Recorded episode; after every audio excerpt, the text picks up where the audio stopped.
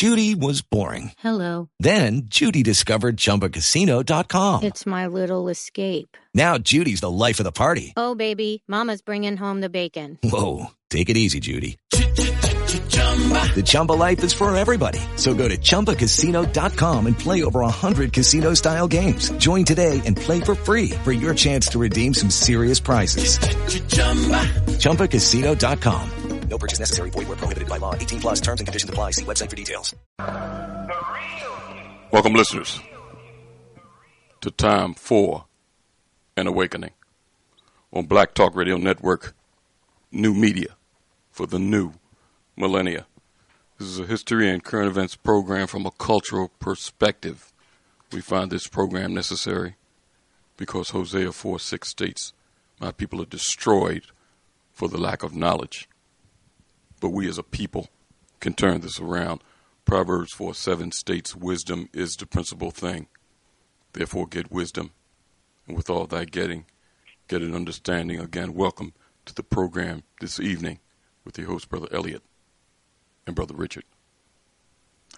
The number to reach us to join the conversation this evening is 215 490 9832. That's 215 490 9832. You can listen to the program streaming live at several locations. You can go to timeforanawakening.com. That's timeforanawakening.com. And you can listen to the program streaming live from the website. You can go to www.blacktalkradionetwork.com forward slash time for an awakening. That's www.blacktalkradionetwork.com forward slash time for an awakening and listen to the live stream there or you can download TuneIn to any of your devices. TuneIn is a free app. You can download it to your iPhone, your iPad, your desktop, your tablet, any of your devices. And in the uh, TuneIn search engine, just type in Time for an Awakening. You'll see the icon, and you can listen to the program streaming live there. You can even stream it into your car. Drop us an email at timeforanawakening at gmail.com. That's time for an awakening at gmail.com com.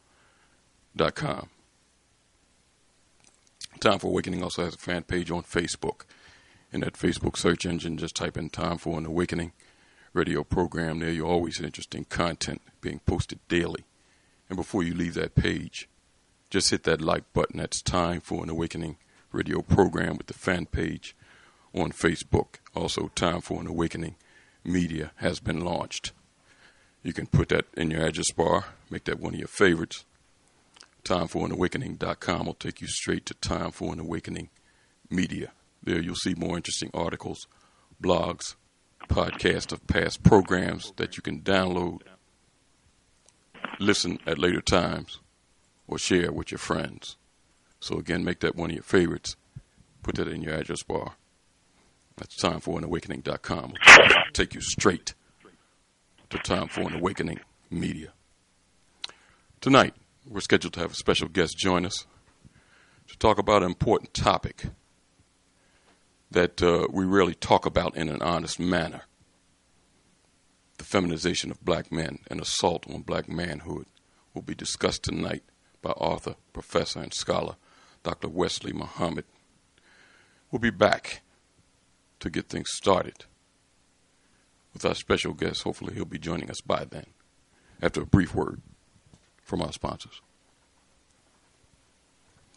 Mr. Moderator, our distinguished guests, brothers and sisters, our friends and, and our enemies.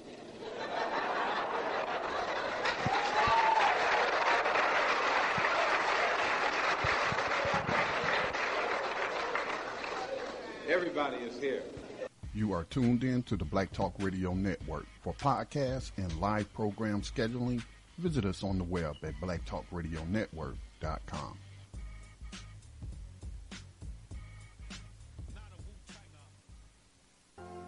All Insurance Incorporated, an African American owned and operated insurance agency and business for over 20 years, located at 231 Southeastern Road in Glenside, PA, with other offices in Germantown and West Philadelphia. Call now for commercial insurance quotes, homeowners insurance quotes, automobile insurance quotes, notary and tax services, representing over 15 major A rated insurance companies, offering a discount on all notary services when you call in for a free quote. Call this number 215 885 2444. That number is 215 885 2444. 215 885 2444. All Insurance Incorporated.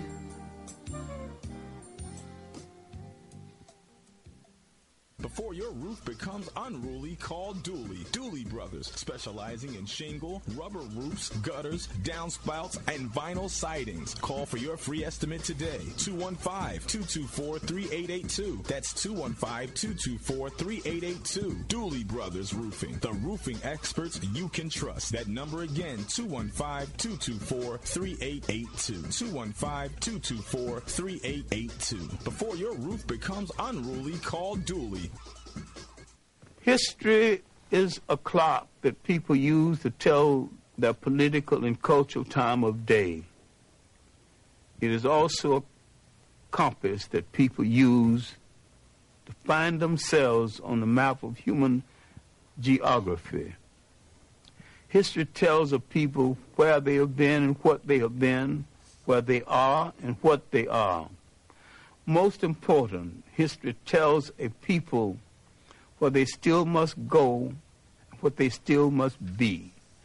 The relationship of history to the people is the same as the relationship of a mother to her child. From antiquity to the present, our people need to develop a new paradigm. It's time for an awakening with your host, Brother Elliot. Sundays, 7 p.m., Fridays at 8 p.m. for podcasting or live program scheduling. Hit us up at Time for an Awakening at gmail.com. Welcome back to Time for an Awakening. And before we get started with our program this evening, our co host with us, Philadelphia activist, tour guide at the African American History Museum here in Philadelphia at 7th and Arch, Brother Richard, is with us. Brother Richard. Yes, sir. How you doing, Brother Elliot? How are you, sir? Uh, good, good. Seem like we have a good uh, topic raised for this evening as far as in looking at a, another way that Africans are um, being um, shift, um, possibly um, with um, real intent in mind. You know, it's it's going to be an interesting dialogue today with our guest, uh, Dr. Wesley Muhammad. You know, Richard, on Time for Awakening, we discuss a lot of different topics, and we always discuss it from a uh, a black center, a black point of view. And in all of the topics we discuss, we always let our audience know what we're dealing with and who we've been dealing with since we've been here. Uh, Richard, as you well know, that the society we live in was created with the intention not to have black men walking around free in society. It was never created for that. It was created for white men by white men. They were smart enough and careful enough not to put it in the language of their constitution, but the intent was always there. You know, you've seen some, during some of the early fathers of this country, it was always an issue talking about black people, even when our foreparents were enslaved in bondage. Uh, Jefferson came up uh, with one of the ideas about the American Colonization Society that a lot of lawmakers at that time were on board with, but it didn't work. You know, leading up to Lincoln and presidents after that, there were always comments, and and uh, uh, uh, and you could see that we were on the minds of some of the people in the highest forms of government, dealing with the Negro problem. I'll use that term because that's what was used in those periods before we bring our guests on, I just want to lay the foundation and groundwork for what we've been dealing with. I want to read some quotes, and it won't take long, of some of the leaders of this country and what they felt in relation to the black population that was here. And I'm talking about from Lincoln to almost to modern times. We know the, the feelings and, and assertions of Reagan, uh, uh, Bush, Nixon, and those tapes. Johnson, he was a Dixiecrat and a racist. But I want to start from Lincoln, read some of his comments, and read various presidents from that point leading up to kind of give a groundwork to what we're dealing with. And these are from published reports, so you can do a little research and find some of these comments.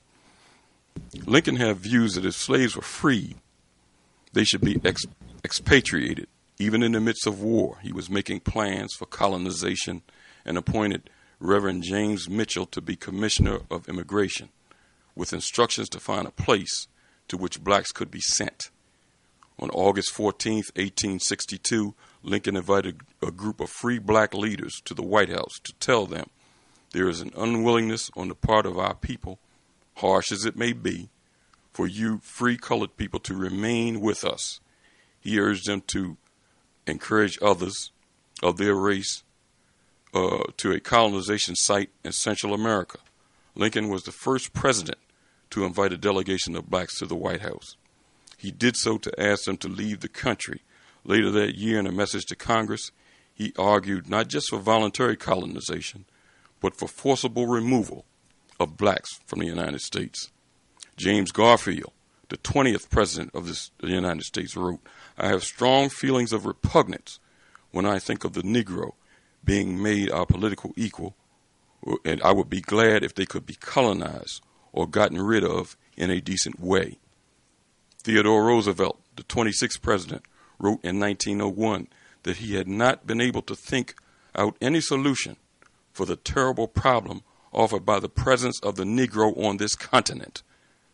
As for Indians, he once said, I don't go so far as to think that there is only one good Indian, but uh, we already. I don't want to read the comments about Indians. I want to stick with what he felt about the Negro presence in this country. Howard Taft, the 27 presidents, once told a group of college black students, "Your race is adapted to be a race of farmers and servants, first, last, and for all times." Woodrow Wilson, the 28th president, was a confirmed segregationist and racist, and was the president of Princeton when he refused to admit blacks. He enforced segregation in government offices and favored exclusion of Asians. We cannot have a population of people who would not blend with the Caucasian race. Warren Harding, the 29th president, wanted the races separate. Men of both races, black and white, may well stand uncompromised against every suggestion of social equality. This is not a question of social equality, but a question of recognizing a fundamental, internal, and escapable difference. Racial amalgamation there can never be. In 1921, Vice President Calvin Coolidge, who later became the 30th president, wrote in Good Housekeeping about the basis for sound immigration policy. There are racial considerations uh, too grave to be brushed aside for any sentimental reasons. Biological laws tell us that certain divergent people will not mix or blend with us. Quality of mind, body suggests the observance of ethnic law is a great necessity to a nation that has immigration laws. Harry Truman, the 33rd president, wrote, I am strongly of the opinion that Negroes ought to be in Africa, yellow men in Asia, and white men in Europe and America. He also referred to blacks on the White House staff as his army of coons. As recent as President Dwight Eisenhower, I'm sorry, Dwight Eisenhower, the 34th president, argued that although it might be necessary to grant blacks certain political rights, this does not mean social equality, nor that the Negro should court my daughter. So we see the mindset of the people that we've always been among. And these are people in the highest offices of this country. It was those efforts that those men talked about back then failed. But it was still necessary for white men to control the black population of this country. They did it through three ways, in my estimation through religion, and the way we perceive it through our status in society by the use of laws to control our movements and by behavior, by the use of mass media, especially in the 20th century, by the use of music, and by the use of other more devious forms. Tonight, with our guests, we're going to talk about the more devious forms. Our special guest with us tonight, author, professor, and scholar Dr. Wesley Muhammad, is joining us. The feminization of black men and assault on black manhood is the topic. Dr. Muhammad. How are you, Brother Elliott? How are you, sir? I'm well. I'm well. I'm Thank you for that riveting and informative opening and ground laying for our discussion. Well, I, you know what, and I'm, I'm, glad to have you join us. Brother Richard is with us also. How you doing? Greetings, How you doing, brother Richard? How you doing, brother? I'm well. Good. I'm well, thank you. Dr. Muhammad, you know, I, we talk about these subjects a lot, and not particularly this subject, but subjects that pertain to our people here on Time for an Awakening. But we always let the people know what we're being, we, be, what we've been up against in this country, um, and that's why I kind of read some of those comments by some of the leaders. These are not no uh, the yahoos and the people in the backwoods. These are some of the leaders right. of this country that made statements about our people and how they never wanted them here. You're talking tonight about a subject that's very important that a lot of our people don't talk about. It's almost like the elephant in the room that's not discussed because the the uh, feminization of black men and effeminate males and masculine females are in all of our families. They are brothers, sisters, sometimes mothers and fathers, extended family. So we feel offended, yes, and these, you know, when when these things are talked about. But it's necessary to talk about these things because, just as we state when our program starts,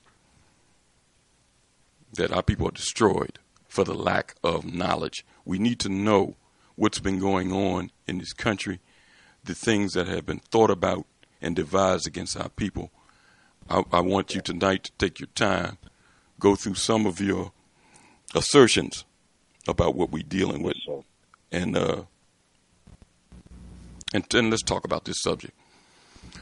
Dr. Muhammad, I read across, ran across the article in the final call, and uh, I reached out to you because I, I knew it was important. But talk about the genesis of that article. What made you uh, take your time to research this particular subject and bring these things forth in the manner that you did? Yes, sir. Thank you, Brother Elliott. Um, first, allow me to frame my response with a another salute to your opening. That's very relevant laying out the perspective on the Negro problem from the highest levels of government, the president.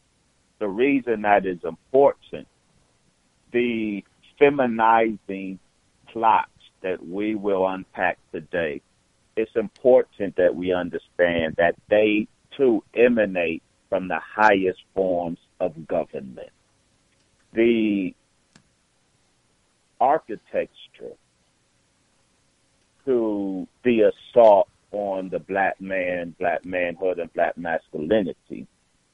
It's not architecture that was erected by low life crackers in some backwoods with hoods on. The architecture was erected by, and the assault is executed planned and executed by those same high levels of government that you enumerated. So that's important.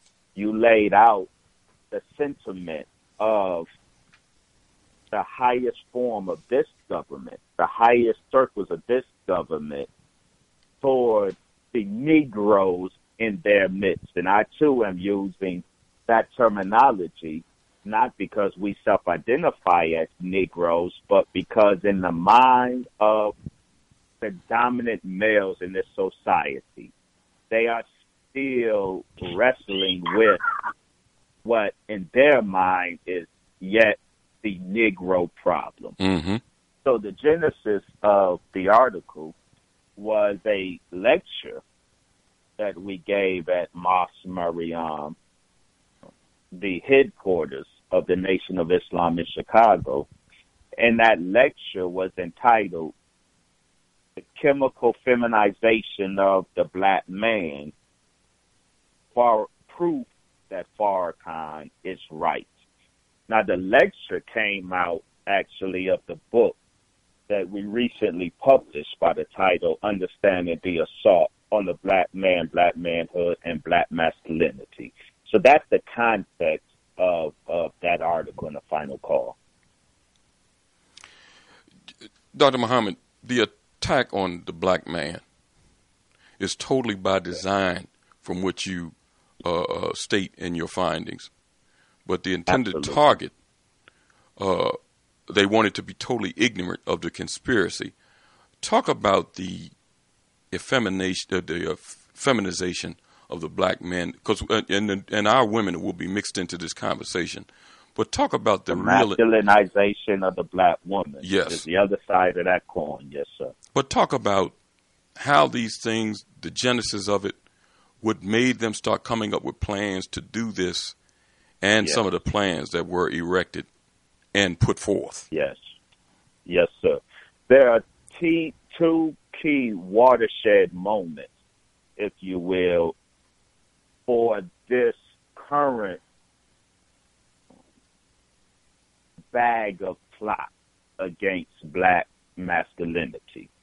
Two watershed moments. The first was 1965, 1967, and 1968. Okay. That is when um, this country experienced its urban rebellions.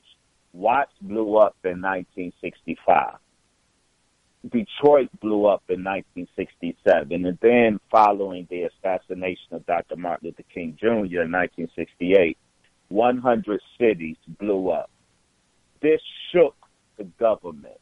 It sent terror into the heart of government officials, specifically for the inner city black male.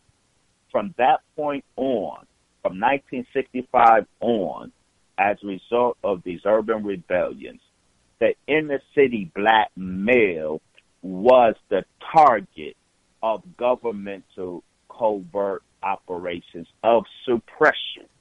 The inner city black male from that day to this has been public enemy number one to this government. So the Negro problem, broadly defined, became specifically an inner city black male problem. And the government enacted or planned and executed a whole and invested hundreds of millions of dollars in covert plans to deal with the inner city black male. So that was the first watershed moment. The second was in 1980. Beginning in 1980, a group of scientists at the University of California, Berkeley, initiated a research paradigm called sociopharmacology. Sociopharmacology is the study of how drugs affected not only different population groups with different biological profiles. But this study of sociopharmacology, pharmacology referring to drugs, this study of sociopharmacology had a broader aim. The broader aim was studying how to preserve the current dominant hierarchy. Brother Elliot, you mentioned the white males of this society. The scientists at UCLA in the 80s studied how the current dominant males, i.e., white males, why they are dominant, why and how they are dominant. What is it about the current dominant male group that makes them dominant? Is it something in their genetics? Is it something in their biochemistry? Is it something in their set of behaviors? What is it about non-dominant males that keeps them subordinate? Is it something in their genetics? Is it something in their biochemistry? Is it something in their behaviors? The point of the study of dominance hierarchy was to preserve the dominant hierarchy. This was a scientific study on how to keep white, how to scientifically keep white males as the dominant male group and black males as the subordinate male group. A whole bunch of study, a whole bunch of research went into the study of dominance hierarchy. And they outlined protocols. They determined the biochemical, Brother Elliot and Brother Richard. They determined, they discovered the biochemical basis of dominance and subordination. They were able to map a biochemical profile of a dominant male and a biochemical profile, not genetic, a biochemical profile of a dominant male and a biochemical profile of a subordinate male. For example, the biochemical profile of a dominant male has high serotonin. Serotonin is an important brain chemical, biochemical, biotransmitter. A dominant male, his biochemistry is high on brain serotonin and and whole body serotonin. A non-dominant male has low serotonin. A dominant male has high testosterone and low cortisol. A subordinate or non-dominant male has low testosterone and high cortisol. They map out the biochemical profiles that facilitated dominance acquisition and the biochemical profiles that perpetuated subordination. And then they mastered how to manipulate biochemistry. They have mastered methods and enacted protocols on how to manipulate biochemistry to keep dominant the dominant male group dominant and the subordinate male group, i.e., black men, subordinate.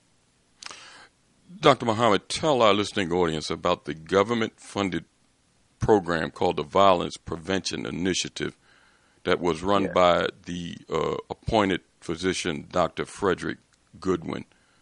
I think it was in the early 90s.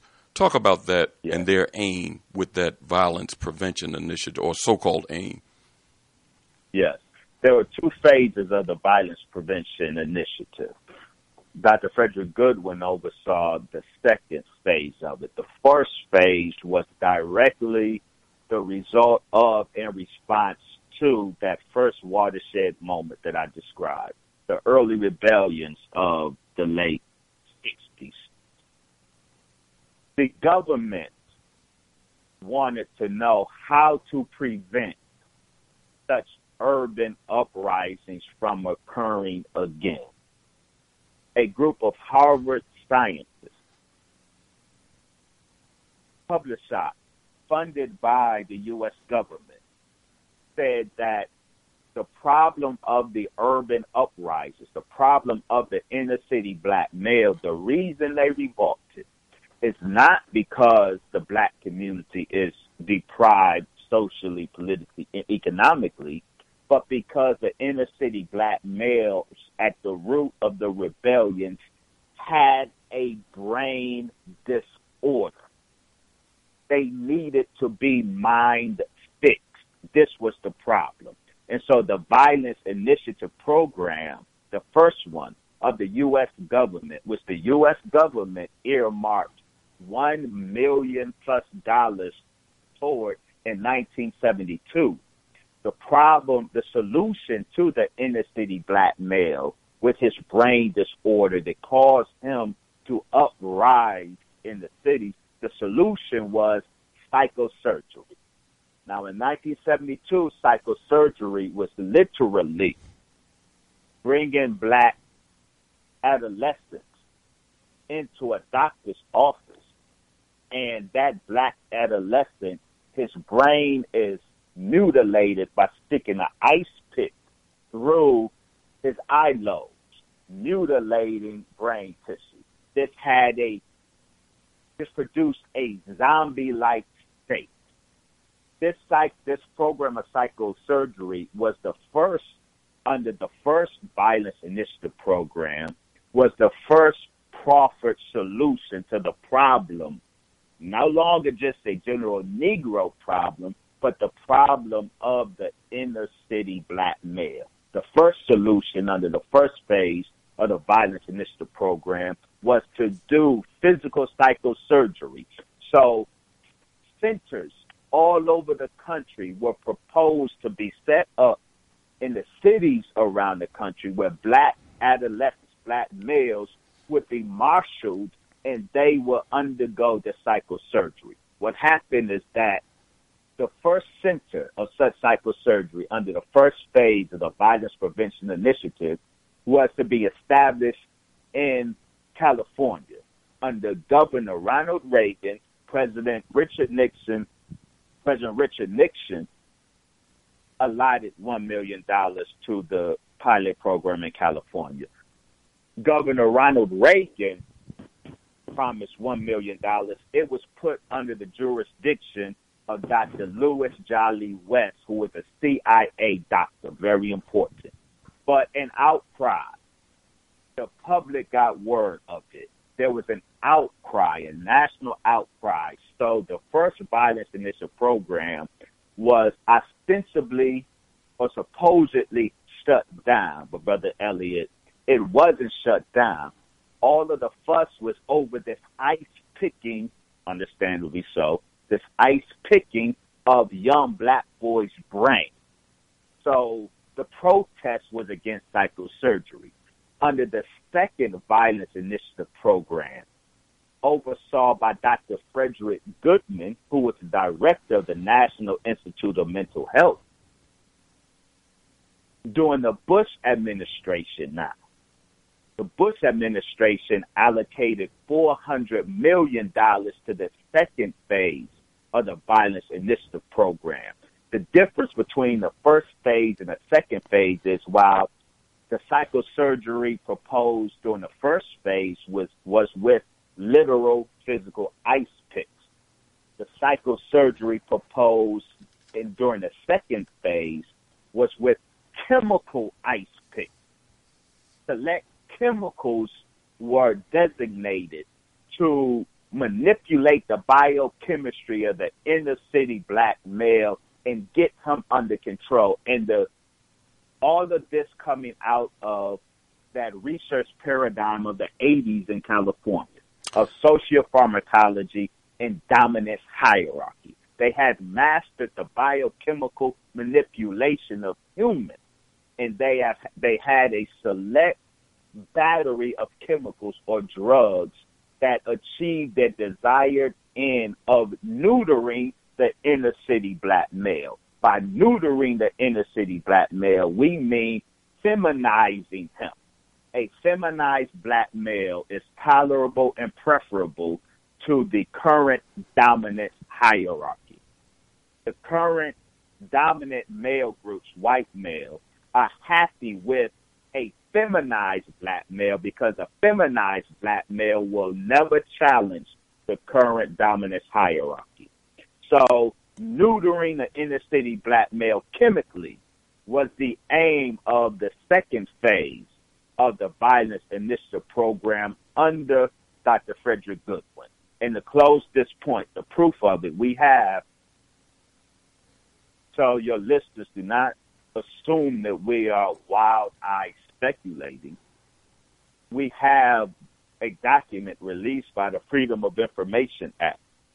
Dr. Goodwin's National Institute of Mental Health specifically stated in relation to the violence pre- prevention initiative that the drug to be used on these inner city black males is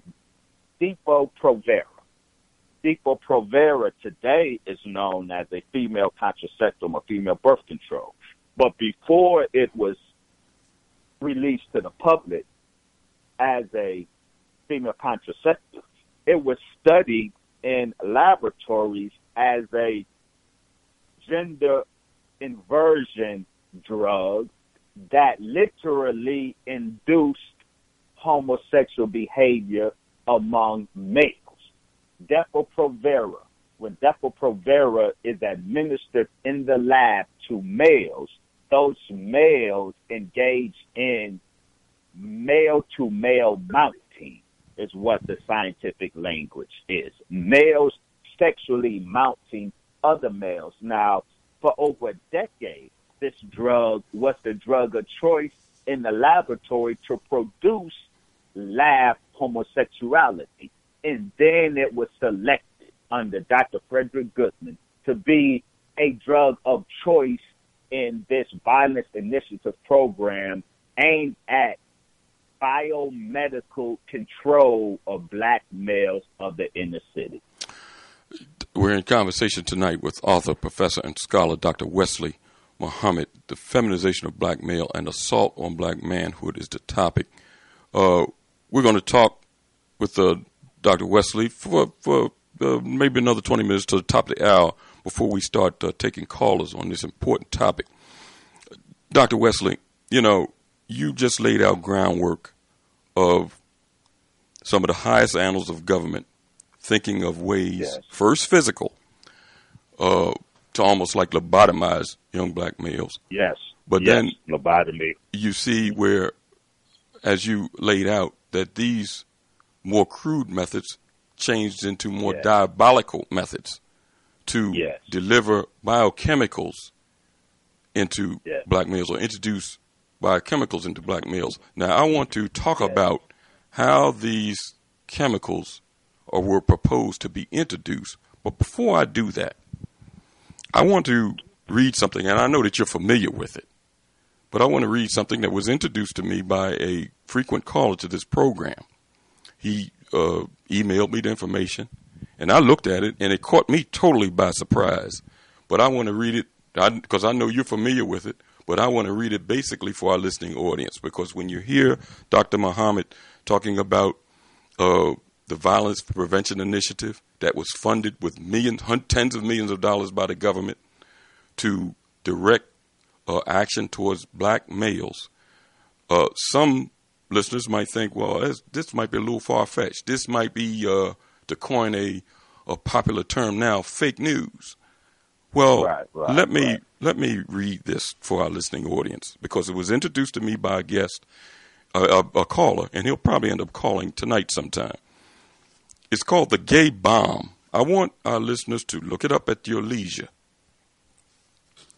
Uh, let, let me read because I'm going to read from two publications, one BBC and one from here. Uh, the Gay Bomb are informal names for two theoretical non lethal chemical weapons that the United States Air Force Research Laboratory speculated about producing. Uh, the theories involved discharging female sexual pheromones over enemy forces in order to make them sexually attracted to each other. In 1994, the Wright Laboratory in Ohio, a predecessor to today's United States Air Force Research Laboratory, produced a three page proposal on a variety of possible non lethal chemical weapons, which was later obtained by the Sunshine Project through a Freedom of Information Act. Now, it says the same thing in a report by the BBC. U.S. military ponders love, not war.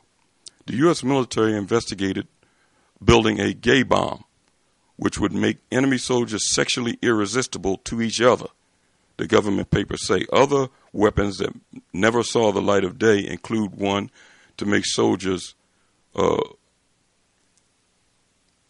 okay, I won't read all it because other things don't necessarily pertain. It says in 1994, plans were made for a six year project costing $7.5 million, but were never pursued. Now, it's up to our listening audience to believe that these projects were never pursued. I believe that they were pursued. The information that you're talking about tonight, Dr. Muhammad, showed that they were pursued. Yes. But I just wanted were. to throw that out there in relation to what you're saying that the government investigated uh, introducing chemicals in warfare to cause soldiers to Make make love with one another. I mean, what Right. kind of crazy, diabolical? What are we dealing with? Our people got to know Right. what we're dealing with when we talk about white supremacy and the fathers and the, the, the gatekeepers of white supremacy. Yes, sir. But- What's but go ahead, Dr. To Muhammad. understand, Go ahead. what's critical to understand about the gay bomb and the claim that its use was not pursued, you have to understand that the U.S. military always operates with two theaters of war in mind a foreign theater of war and a domestic theater of war. The black communities, as we documented in our book and has been documented over and over again, when you study, for example, MK Ultra, the CIA's covert program over 50 years of identifying you and using chemical and biological agents to control the mind and behavior of an enemy population. That enemy population was both domestic and foreign, and the number one domestic enemy population that was victimized by MK Ultra was Black America. Hmm. So Black America is the domestic theater of war for the U.S. military and intelligence community. So while the gay bomb may not have been deployed in the foreign theater of war, it and its allies, if you will, allies, other scientific allies of the gay bomb, absolutely was and is deployed in the domestic theater of war, which is and has been since Watts blew up in 1965. That theater of war is primarily in the inner cities where that very threatening, demonic inner city black male dwells. When I say demonic, I'm speaking from the perspective of the current dominant males of this society, white males, who see the inner city black male as demonic because the inner city black male is the chief threat to the current dominance hierarchy.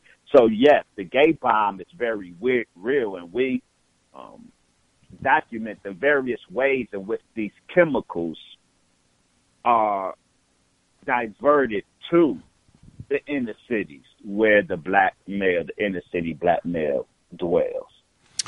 You know, before I get you to to talk about how uh, they propose to introduce these chemicals to black uh, males or black folks in general, males in particular, uh, brother Richard, because I know you've been uh, listening to uh, uh, the information that uh, Dr. Muhammad has been putting out. Uh, any comments before he kind of moves forward, brother Richard?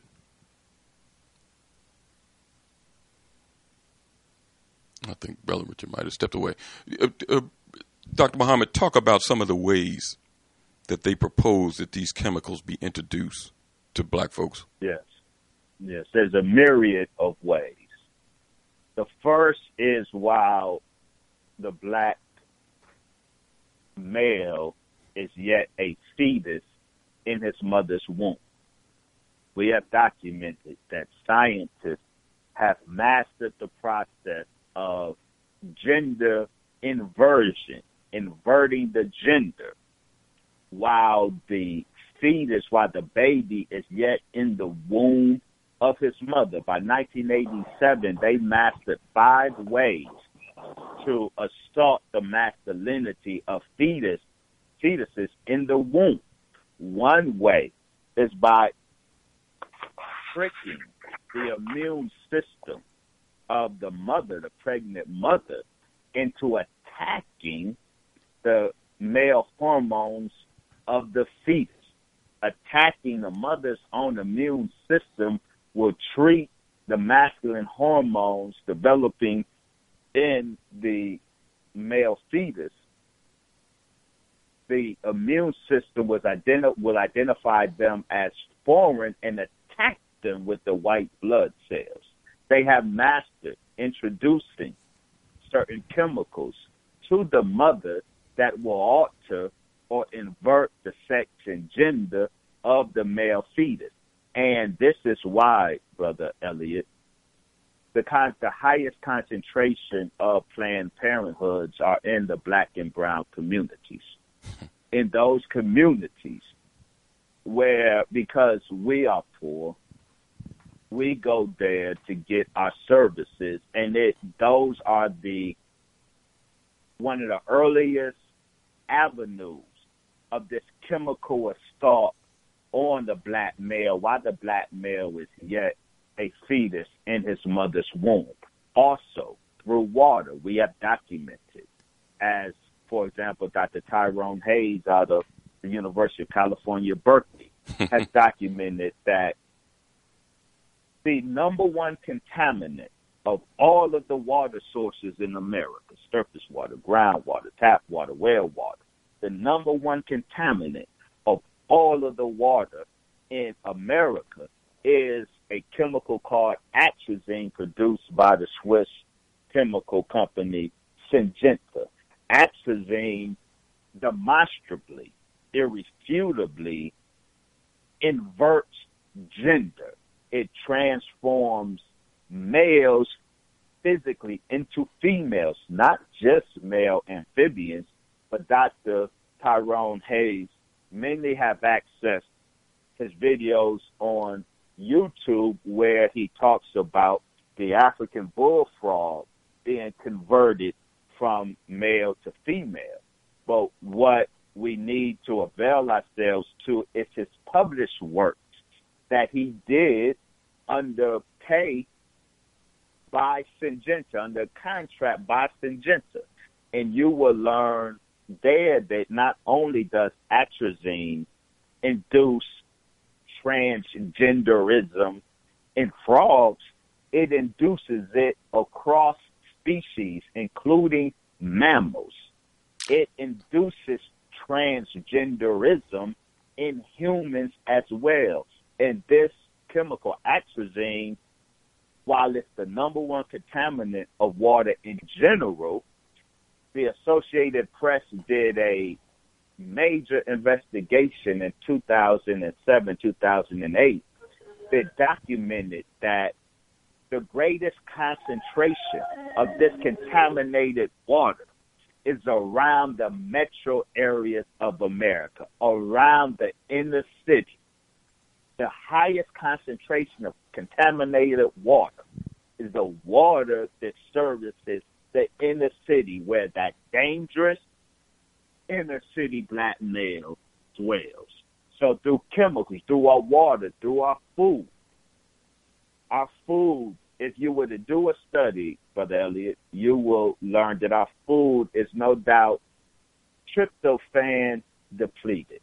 Tryptophan is a very important amino acid because it metabolizes or produces serotonin. Serotonin is a very important biochemical, and as we mentioned earlier, the biochemical profile of a dominant male has high serotonin. Serotonin is produced by this amino acid tryptophan, which you can get from foods, but they discovered in the laboratory that when you introduce to a population a diet that with food depleted of tryptophan, one of the effects that it has is it induces homosexual behavior in the male. A tryptophan free diet in the laboratory has proved to induce homosexual behavior among men. And so not only is the black community, most inner cities have become food deserts, but the few areas where we can get food in our community, I promise you the food sold to us, whether it's turkey or eggs, it doesn't matter. The food sold to us, provided to us, is tryptophan depleted. So through our food, through our water, through our personal care products, such as Axe, men's personal care products, all of these are avenues through which these feminizing chemicals get to us. You know, you mentioned uh, uh, uh Dr. Muhammad about uh, uh, Dr. Tyrone Hayes. Dr. Hayes joined us about uh, less than a year ago to speak on this exact issue.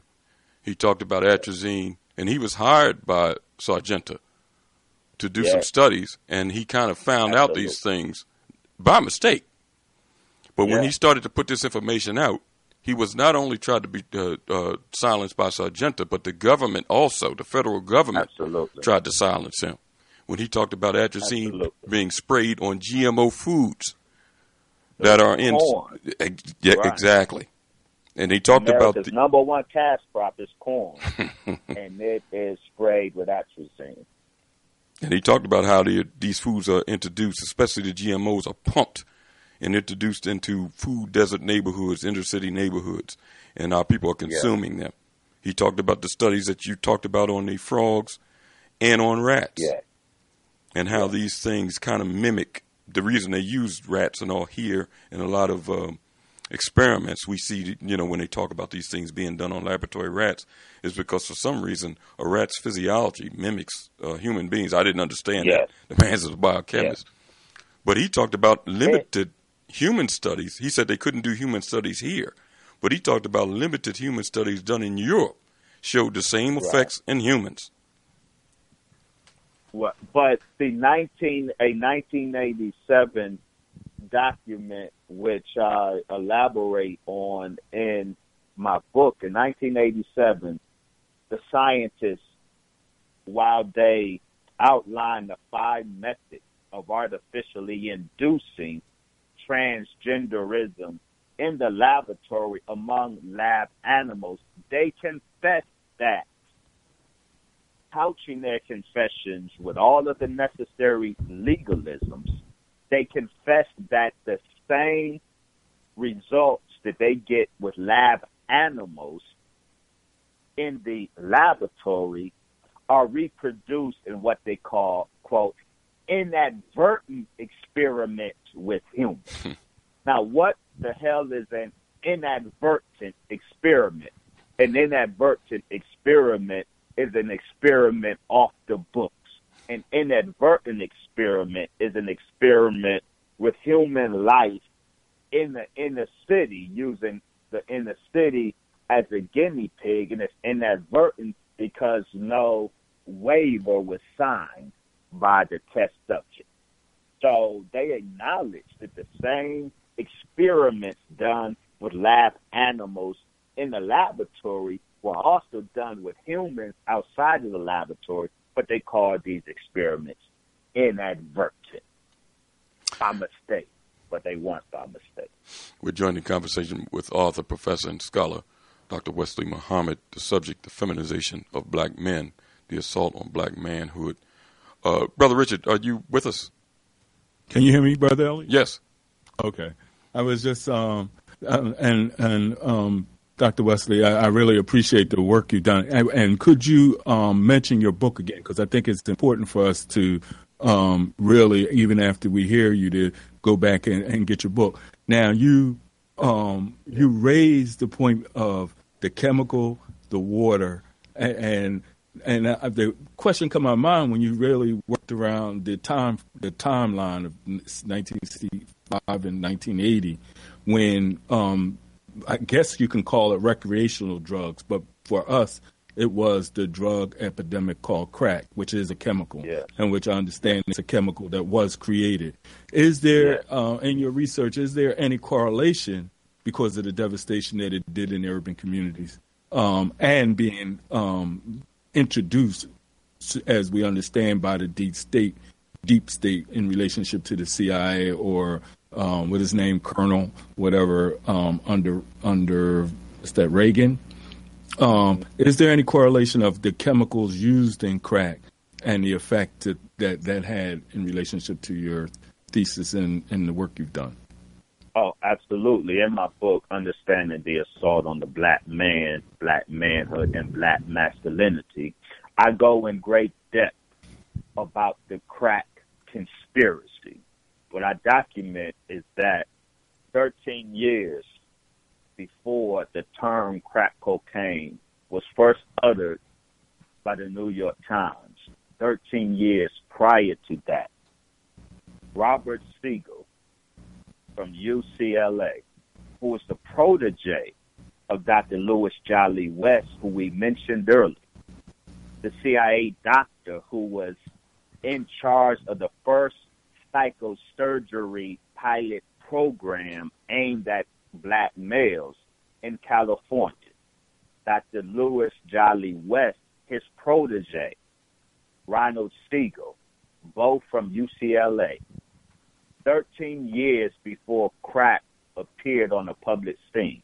Ronald Siegel confessed to not just testing crack cocaine, but teaching lab monkeys in a basement laboratory at UCLA, teaching them how to smoke crack cocaine. 13 years before the world knew anything about crack cocaine. Ronald Siegel, the same Ronald Siegel that was teaching lab monkeys in the basement lab of UCLA to smoke cocaine before anybody in the world knew what crack cocaine was. He confessed that they have designer crack. He confessed that they have designer crack, that they are able, for example, to put crack cocaine in a time release capsule. That the capsule, when swallowed, will release its chemical at a specified time. And he acknowledges that that capsule and he says he has crack cocaine. They created crack cocaine chewing gum. And he said that these designer cracks were sold in countries overseas. Now, 13 years before crack hit the streets of South Central Los Angeles and devastated the black community. That crack was being tested in basement laboratories by the protege of the number one CIA doctor, Jolly West. By CIA doctor, this is a class of non-CIA CIA employees who are funded by the CIA to do CIA research. And Dr. Jolly West was integral to the MK Ultra program of the CIA. Again, as a reminder, MK Ultra was the over 50 years CIA program designed to identify and use chemical and biological agents to control the mind and behavior of select enemy population. The number one domestic enemy population being black people, black males in particular. This CIA doctor, his protege, Dr. Ronald Siegel, is the apple seed, is the John O. Appleseed of crack cocaine. The origin of crack, the first handling of, of crack that we can document is in his basement laboratory at UCLA 13 years before it hit South Central Los Angeles. When it did hit South Central Los Angeles, the crack that was provide, provided not only came through CIA affiliated hands, but the crack came with the first appearance of military grade weapons in the black community. Prior to the 80s, we had, we fought with knives and occasionally we had a pea shooter. Military grade weapons were first introduced by Ronald Lister, a CIA asset who provided Jeff Fort and his uh, cartel in South Central Los Angeles with all of their military grade weapons. So the crack and the weapons that hit South Central Los Angeles in the 80s came out of the same CIA operatives, but the crack in particular came out of UCLA, and it was UCLA that did the dominant hierarchy studies and the sociopharmacology study. We have documented that the explosion of crack is a direct result of the sociopharmacology studies of UCLA. How to control subordinate black males through biochemistry, through pharmacology, by introducing a drug that will control and alter their mind. Now, I have to say this crack cocaine ultimately proved not terribly effective. And this is why. And then they switched to a more effective agent, marijuana. crack cocaine devastates. Crack cocaine creates black zombies. It devastated the physiology of our people. This devastation was a, this physiological devastation ended up being a huge drain financially on the medical establishment because uh, our our crackhead family didn't have insurance, but they were treated. So the devastation caused by crack cocaine was a financial drain, but also it was a deterrent. How many crackheads do you know today? There are very few crackheads today. Crack became passe in the late 90s. Why? Because most people saw the devastation that crack caused and, and stayed away from turned it. away from it, Mhm. strayed away from it. Marijuana, the same lab that experimented with cocaine during the sociopharmacology studies, we have their own confessions that they also experimented with marijuana. Marijuana, in fact, cannabis, cannabis sativa, was the first agent considered by the CIA's predecessor, the Office of Strategic Services, who initiated the early MK Ultra studies. Cannabis sativa was the first chemical investigated as the potential MK Ultra agent, and they produced an enhanced, weaponized version of cannabis in the 1940s that will appear on the streets in the late 60s. Now, the cannabis that's on the streets or the marijuana that's on the streets today is totally weaponized. It is to- it is not the marijuana of the jazz musicians of the 40s. It's not even a marijuana of the recreational smokers, the hippies of the early 60s. The marijuana, that marijuana, the marijuana of the 40s had a THC content. THC is the chemical that gets you high, but THC is also the chemical that does the damage to the brain and to the masculinity of its smoker. THC is the chemical that inhibits testosterone production. In the 1940s, our grandfathers, the weed they smoked had a THC content of less than 1%. And it was balanced by the other chemical, the good chemical, the truly medicinal chemical of cannabis, cannabidiol. Cannabidiol has a taming, controlling, suppressing effect of the negative consequences of THC. And so natural cannabis has the proper balance of THC and cannabidiol, which is why the uh, ancient ancestors, they can use, they didn't smoke it, but they can use cannabis medicinally. Okay. And it did not ill affect them. That is not the cannabis that you smoke it.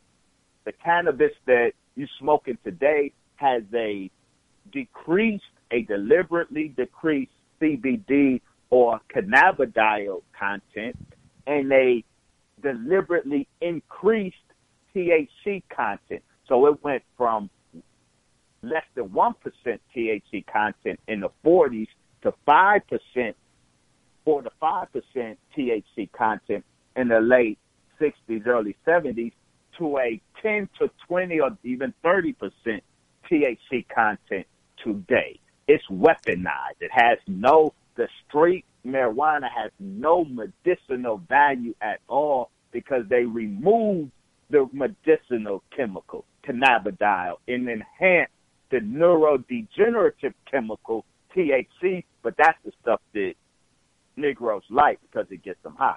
I say all that to say the reason marijuana was more successful than crack, they both emanated from the same labs with the same objective. But because marijuana's impact is more subtle than crack, marijuana users are victimized by a false sense of functionality, a false sense of being okay, because the degenerative impact of today's marijuana is more subtle and long term. And what it produces, what I document in the book, it doesn't dev- a devastated a black zombie is not more beneficial to the current dominance hierarchy than a happy slave. Marijuana produces happy slaves, what I mean by that. Because marijuana doesn't devastate, even this this weaponized marijuana, it doesn't devastate the physiology immediately. Users are functional, but functional on a lower level because that THC, it doesn't affect lower cognition or lower thought processing. It affects what they call executive cognition, higher thought processes. It assaults the prefrontal lobe of the brain, which is the seat of the higher level thinking. So we are functional, but functional on a very remedial way. So we are serviceable to the common, the current dominant hierarchy as servants, as menial laborers, but the marijuana robs us of the executive thought process that would allow us to strategize in a successful uprising and overturning of the current dominance hierarchy. This is why marijuana is everywhere in the black community. And this is why George Soros, the evil devil George Soros, the billionaire behind Black Lives Matter with its homosexual or queer agenda, George Soros, the billionaire behind the black baby eaters, the Clintons, the same George Soros invested his millions and billions into the legalization of not just medical marijuana, but recreational marijuana. You have to ask yourself why. What is this demonstrable Satan's George Soros? What is his interest in legalizing medical and recreational marijuana? It is because the marijuana that is used as medicine and used for recreation today is totally weaponized against the subordinate male class to protect the current dominant hierarchy. We're, we're in conversation with author, professor, and scholar Dr. Wesley Muhammad, the subject, the feminization of black men and assault on black manhood. Uh, you know, we got several callers here. I'm going to try to get to some of them before we take a break. Uh, let's go to the first. A 201 area code. What's your name? Where you calling from? And do you have a question for Dr. Muhammad? 201. They must have stepped away from their phone. I'll get back to them. Let's go to this call. 225 area code. What's your name? Where you calling from? 225 area code. I'll put them back on hold. Let's go to 267 area code. What's your name? Where you calling from? Yes, Brother Elliott. How are you, sir? How are you, sir? Uh, Brother Richard. Brother Richard is here. Okay. And uh, Dr. Muhammad, Brother Timothy from temple number 12, brother. How are you? How are you, Brother Timothy? Top of the clock. Yes, yes, like, tick tock, tick tock. Brother, you know, the messenger's teaching is always on time. And in studying his teachings, people who misunderstood us thought we were uh, listening to a lot of fairy tales and myths. But as you're talking about this, we start off very young, learning about the messages and teachings that were given to us by our elders. First thing that came to my mind, a lot of people laugh at that, is the history of Yakub, that, that, that scientist, that madman, the dominant recessive gene, and the messenger giving us the secret to how to eat, live one and two, which I'm still use every day, one meal a day. You know, eating between the hours of four and six, like But- the message taught us, because the hydrochloric acid. But brother Tim, do me, do me a favor, uh, because we got a bunch of calls waiting. Did, did you have a question for Dr. Muhammad? Well, I'm gonna tell you, man, a lot of people hung up, but I got something to say. to This brother, man, this brother right here from the nation, man, and he's talking to heavy science, man.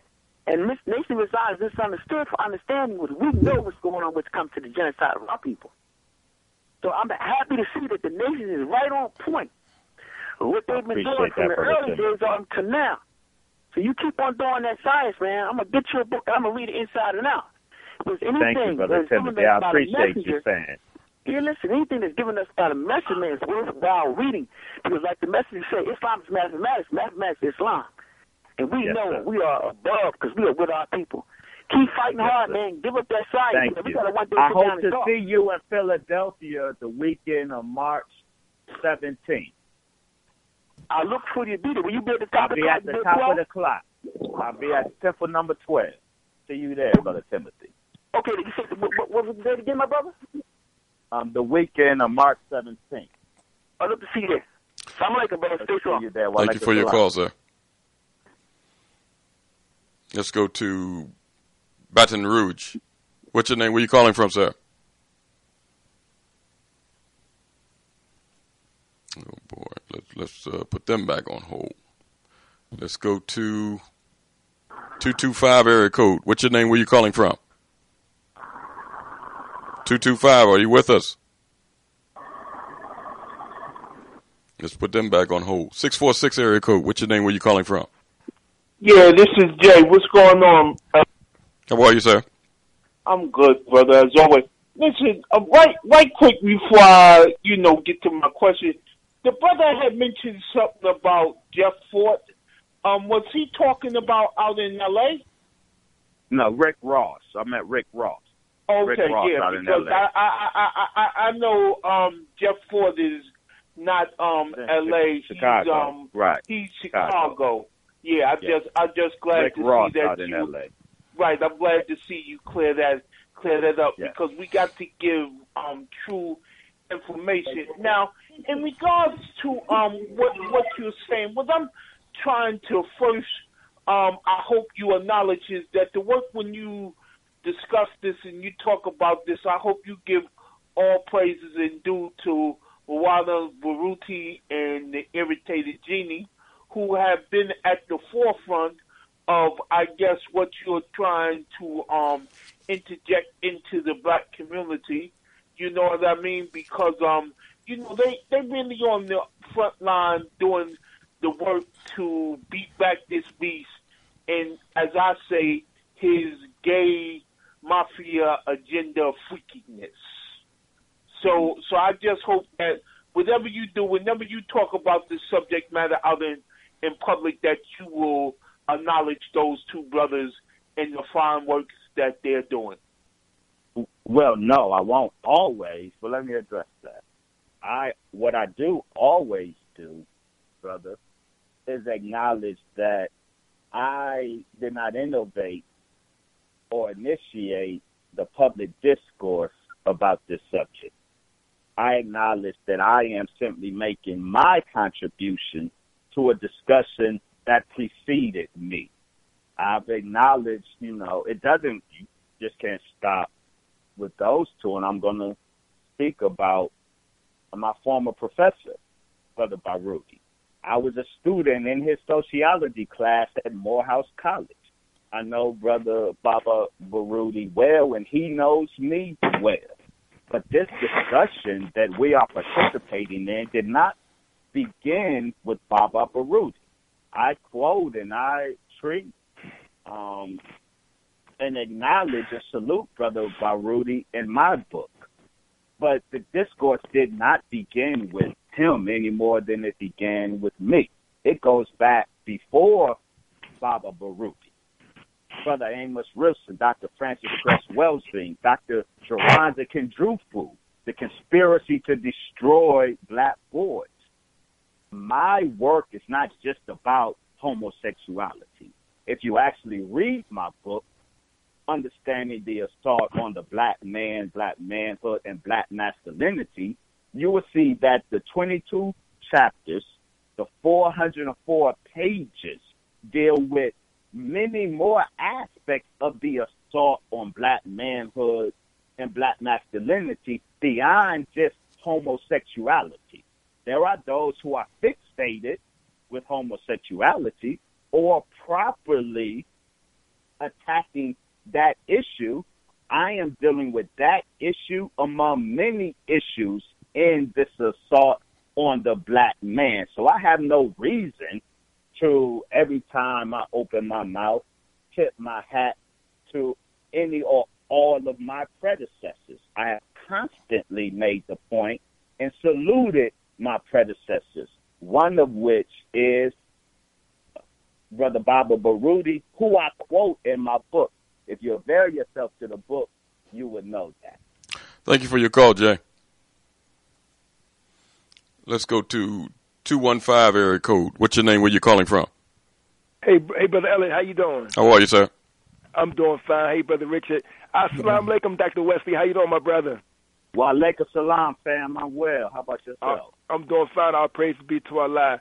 Uh, brother West, I'm so glad that brother Elliot and brother Richard got you on tonight because, like I said, you're a wealth of information. And before I dig, dig deep into the subject, you're absolutely right uh, Dr. Wesley Muhammad about the assault on, on, on black masculinity. It, it, like I said, comes in different forms. It don't have to. It's, homosexuality is one of them. But for example, something right. something that we take for for granted, like when you put a black man in a position as a black man where he can't be the head of his household, where he's not in a financial position to take care of his family, that's an assault on black masculinity. That is absolutely the case. You know what I mean? See, we, see, we take it right on top of our people's heads a lot of times, but because like when, when them devils can sit there and pay a brother a low wage job where he can barely, you know, pay pay his rent and his board or, or his rent or his mortgage or and his car note. two of the chapters in my book. Okay, all praises. Economic disempowering of the black male. Yes, you make yes, a indeed. very important point on that. And if, if I can just elaborate, I'll let you get to sure. your question because that's important. Yeah, go ahead. Sure. This is not just when we talk about the assault on the black man. Homosexuality is but one manifestation or consequence of that assault. We are highlighting the spectrum of ways in which this government has and is unmanning the black man, inducing homosexuality either by chemicalization or by propagandizing the black community into accepting homosexuality. That's one form of the feminization. But to your point, brother, there are other manifestations of this unmanning or feminizing that we also shed light on and need to give as much focus to. For example, black men wanted to be kept by black women. A black man and some of those who rage against homosexuality, they are feminized in their own way. Black men who are content living in their woman's house mm-hmm. driving their woman's car. Mm-hmm. They are feminized in that they are unmanned in that situation. Now, we know that that social economic situation where black women are allowed to make good money in this society and black men are disallowed That's because right. money empowers in this society. So there is a deliberate plot to disempower the black male in his home. That Yes, is is. a result of our enemy. However, you have some brothers who are happy to be kept by their woman. That is a feminized black man. So my book, the 22 chapters of 404 pages, deals with not just homosexuality, but the whole spectrum of the unmanning of the black male. There are some, like those mentioned, who may focus specifically on the homosexual assault. I focus on that, but I focus on that along with other aspects of the unmanning of the black man. I appreciate your point, beloved. You're more than welcome, brother Wesley, and I'm glad you, you, you raised that because we have to be, we have to look at this thing in a in a- multifaceted way, not just one i- item of it. And, and, and see, Yes.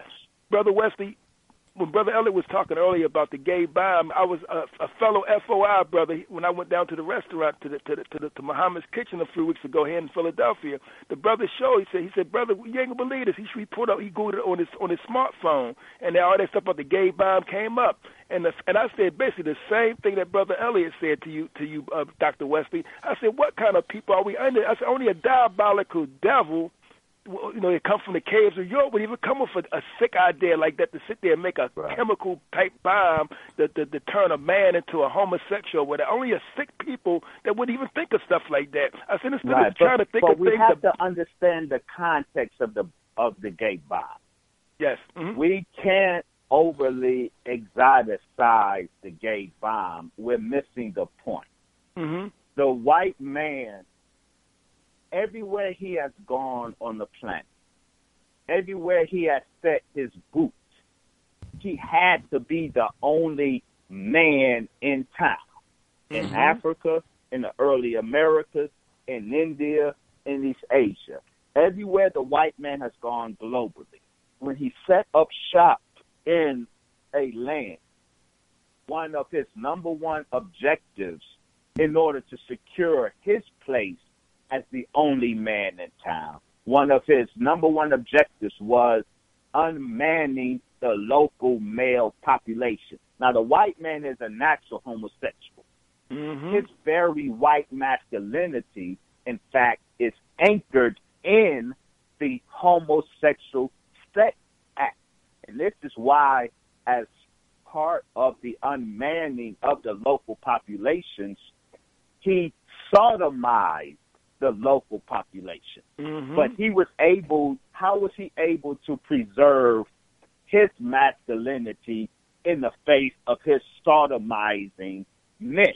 It is because Mhm. in his twisted mind, the sodomizer preserves his masculinity. It's the sodomite that is feminized. An important Mhm. book that you should we should all get by Professor Jane Ward entitled Not Gay Sex Between Straight White Men.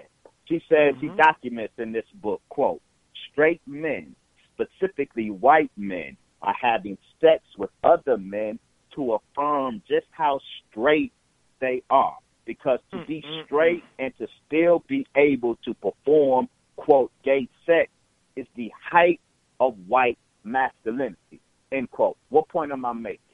The gay bomb and the chemical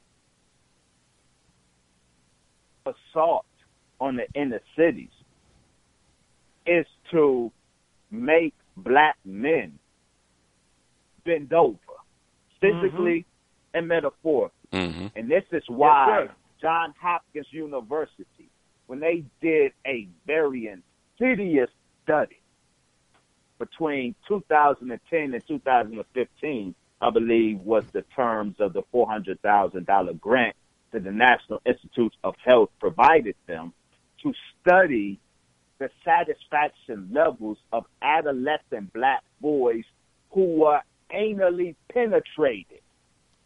They mm-hmm. studied young black boys who were anally penetrated, sodomized by older men, and they wanted to study their satisfaction levels.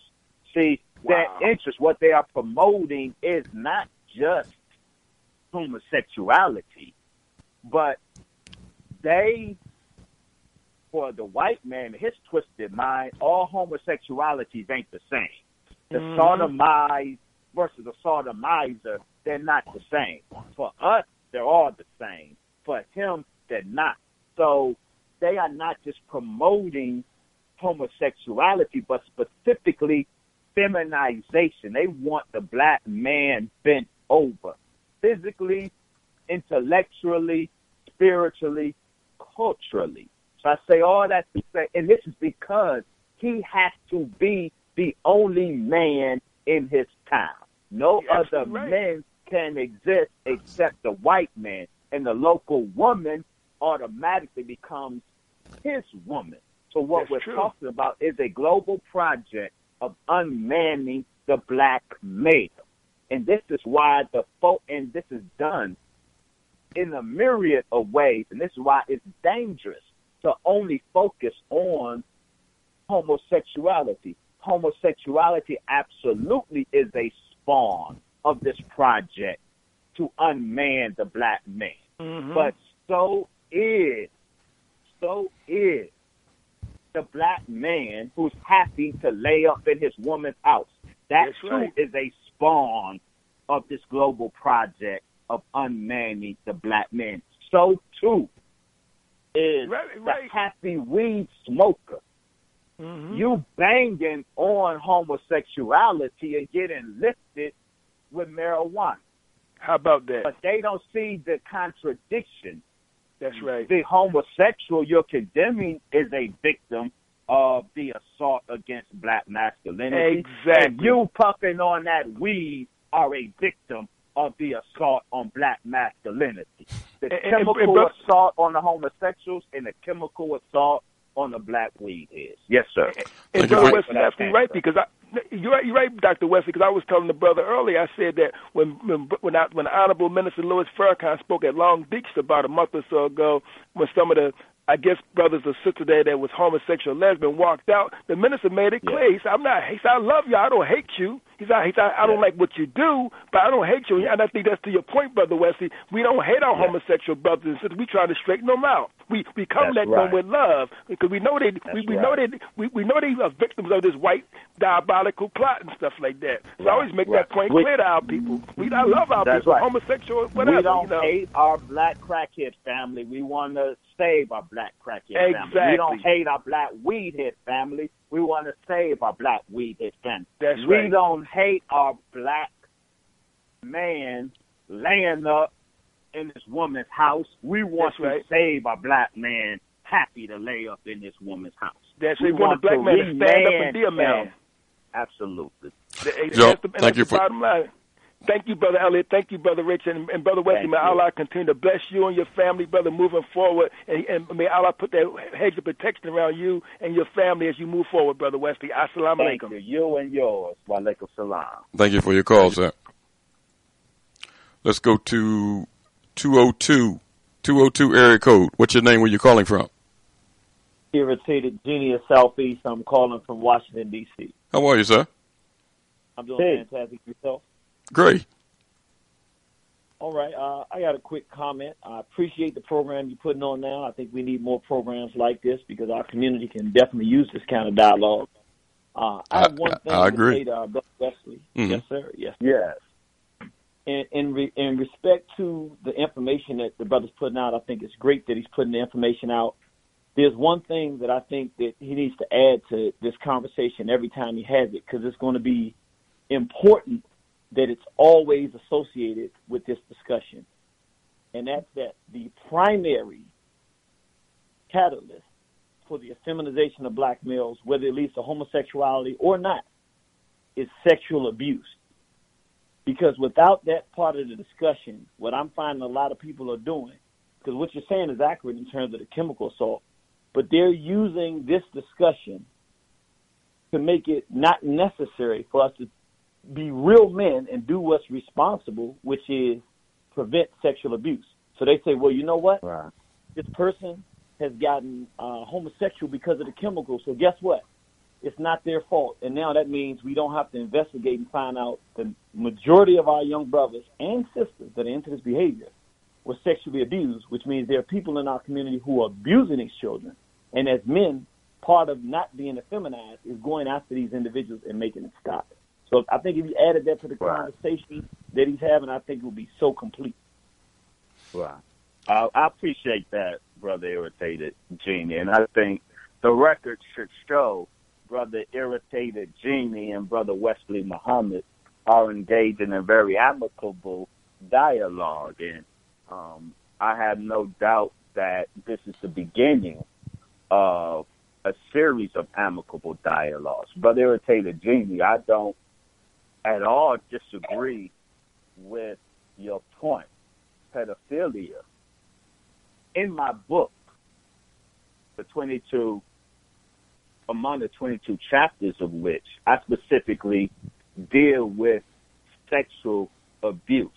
Now, the sexual assault of our community, the sexual by 18, 60% of black girls touched, are molested. And most of this molestation comes from a black father, a black brother, a black uncle, a black cousin, a black friend of the family. The abuse of our women and the abuse of our children by men and women absolutely is not only a fierce urgency of now, but a fierce urgency of now that I have spoken of on numerous occasions and that I deal with in my book. You are not incorrect Brother Irritated Genie, that this is an urgent matter, an urgent aspect of this discourse that should always be heard. You suggest that I should, in every one of my dialogues, make that particular point. Well, that's not necessary. I am any more than it's necessary for you to make the particular point that I make. Now, this subject, brother irritated genie, that you and I, or this discourse that you and I are engaged in, is a discourse that did not originate with you. It did not originate with me. The parameters of this discourse are not determined and will not be determined by you, will not be determined by me, will not be determined by Baba Baruti, will not, was not determined by Dr. Frances Cress Welsing, Dr. Amos Wilson, Dr. Jawanza Kunjufu. None of, all of us make contributions to this discourse, our own individual contributions. None of us determine the parameters of the discourse because there's always new information coming. So what you probably didn't know, Brother Irritated Genie, the work that you do on the subject, when you keep it on the subject and not falsely accuse the Honorable Brother Minister Farrakhan, which I have been heard of late, and I acknowledge that and I appreciate that. The work you do on the subject, the work you do in calling out the pedophiles, which should be done, and we do it too. I salute that work. From my perspective, the work, the work of Brother Wesley, Brother Irritated Genie, Brother Baba Baruti, and all of us, we complement each other. You don't speak on most of what I have in my book. If you got the book, you will see that. Nor should you be obligated to. My contribution complements, doesn't compete with, it complements your contribution. My contribution complements, not competes with Baba Baruti contribution. And that's how the discourse is moved forward by all of us making our own individual contribution to it and appreciating the contribution of everyone else. Brother, I want to thank you for your call, man. All right, thank you. Let's go to let's go to Zachary, Louisiana. Are you there? Caller, are you there? Let's put them back on hold. Let's go here to Albany, Georgia. Are you there? Caller, are you with us? Let's put them back on hold. Well, while, well, while, while we're while we're waiting, go ahead. Go me, ahead. Let, let, let me make one more point because Brother Irritated Genie raised it, and it's important. I have stated, you know, the issue of our our people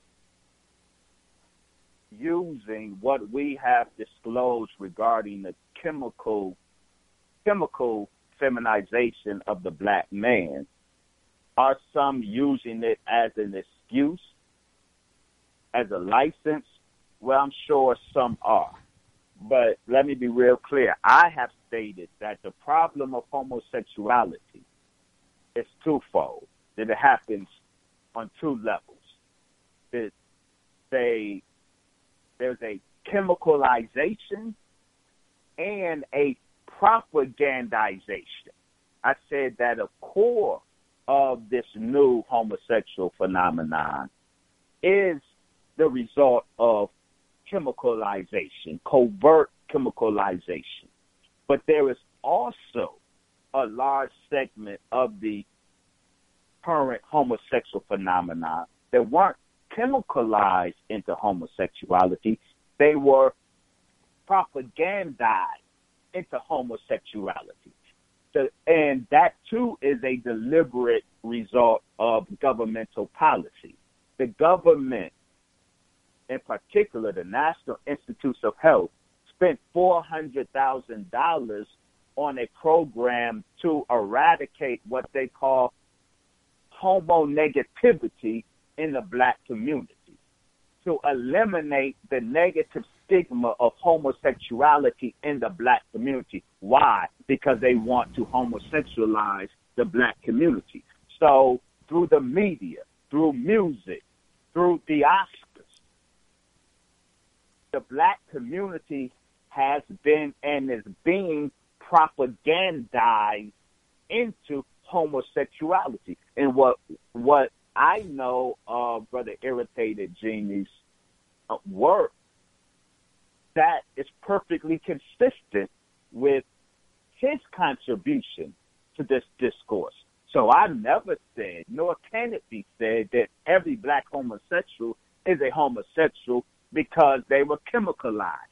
A core is, but there's another core that's homosexual because they were propagandized. They fell victim to the propaganda of this government. The propaganda's objective is to make homosexuality normalized in the black community. And so you have the case of Candice Wiggins. Now I close on this point.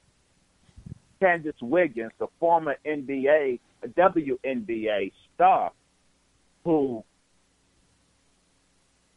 ended her career two seasons prematurely because she said that the WNBA is 98% gay and that they bullied her and tortured her because she is heterosexual.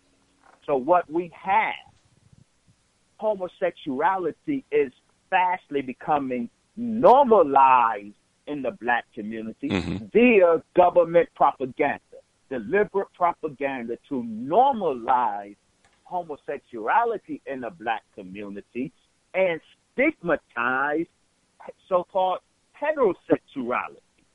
It is no one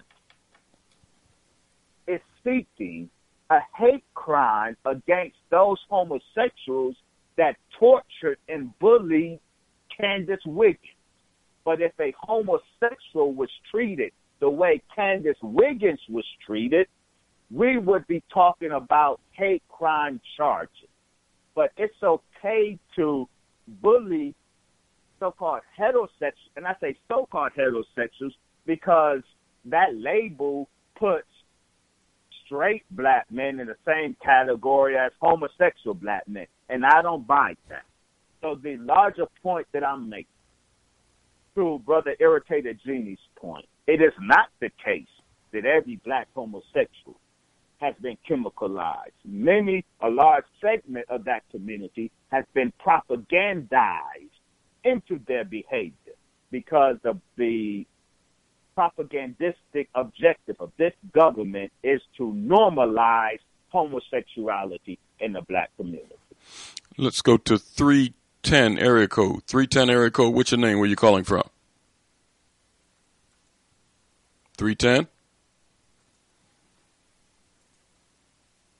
you know, we, what we're going to do, uh, we're going to take a break, and when we come back, I might have to clear the board, and uh, and uh, let's try one more before we take this break, though.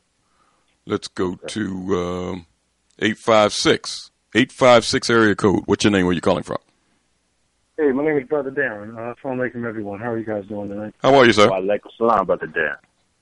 Good. I, I, I, my, my question is this, um, Brother Wesley. I've been following you for a long time. I mean, I'm a follower of the uh, of the, of the minister. Um, my mother was as well.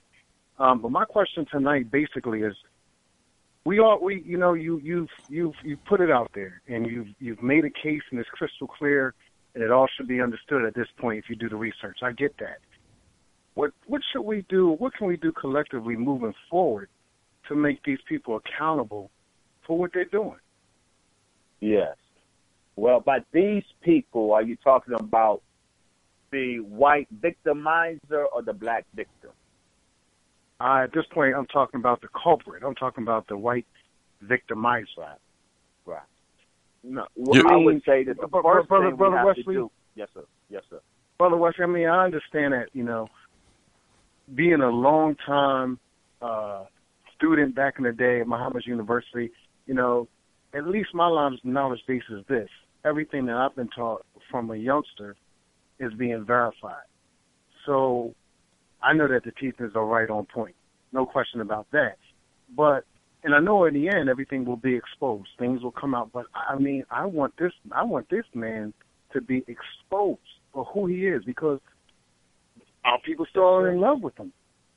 Yes, sir. Yes, sir. Brother, Yes, let, sir. let, let me say something on what you said, and then, and, uh, then uh, Please, and yes. Dr. Muhammad, I know you're going to chime in.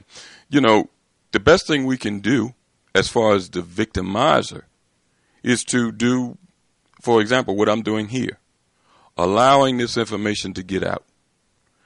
Dr. Wesley is putting this information out here. It's been other men that's Mm-hmm. doing it. Kudos to them. Uh, you know, we don't have any monopoly on information. I don't. ca- I hope a thousand people start putting this information out, Uh, letting our people know. Our people are destroyed for the lack of knowledge.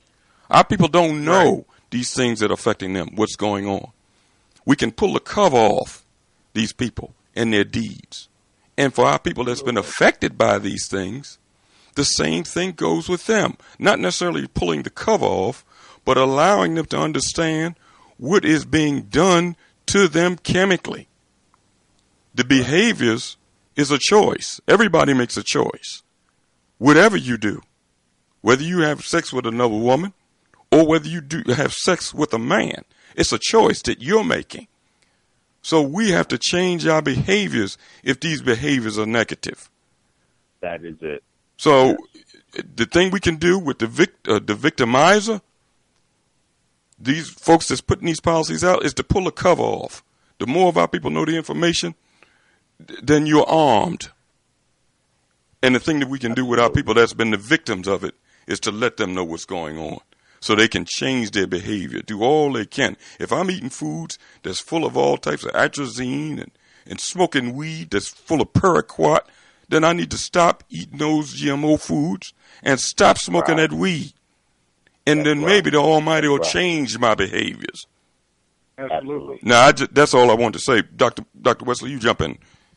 And that's right and exact. I don't have much more to add to that, except relating it to the language that I use, victim and victimizer. The solution to the problem is for the victim to stop being a victim. Okay. You know, and it goes back to the Quran where Satan said in argument to Allah, I did nothing but cause them. They came. We don't have to be perpetual victims of this enemy anymore. we are willing victims because we engage in that self-destructive behavior that Brother Elliot just spoke of. The minute Mhm. we say, get thee behind me, Satan, then we are no longer victims anymore. And when I say get thee behind me, Satan, I'm speaking of a real Satan. We can put the enemy behind us. In fact, in the words of the most honorable Elijah Muhammad, we can have the white man as a string tied around our finger and that we won't even notice except we look down at it. We have the power to not be a victim any longer. We have to come out of her, my people, by which I mean we have to disengage the culture, not just the culture of the white man in America, but the nigger culture that he created and imposed on us. This nigger culture is a death culture. By nigger culture, I mean the way we live, the foods we eat, the drugs we use, the way we relate to each other, the way we treat our women, the way we raise our children. All of this nigger culture perpetuates our victimization. It perpetuates our status as non-dominant males. In other words, nigger culture protects the dominant, the current dominant hierarchy. If we mm-hmm. want to stop, if we want to end our enemies' assault on us, all we have to do is stop sustaining the current dominance hierarchy by our engagement in the behaviors that support the current dominance hierarchy. Come out of her, my people. Be not partakers of her sin. Give the white man back his nigger culture. Thank you, brothers. I appreciate it. Brother, thank you for your call, man. You know, we're going to take a brief break. We're joining conversation tonight with author, professor, scholar, Dr. Wesley Muhammad. The feminization of black men and the assault on black manhood is the topic of discussion. We're going to go, we usually go for a couple hours. We're going to go a little overtime if, if uh, Dr. Muhammad can stay with us, uh, can you? Oh, absolutely. I can. We're going to take a brief break. And when we come back, yes. you can join the conversation too by dialing 215 490 9832. That's 215 490 9832. We'll be right back. Tuned in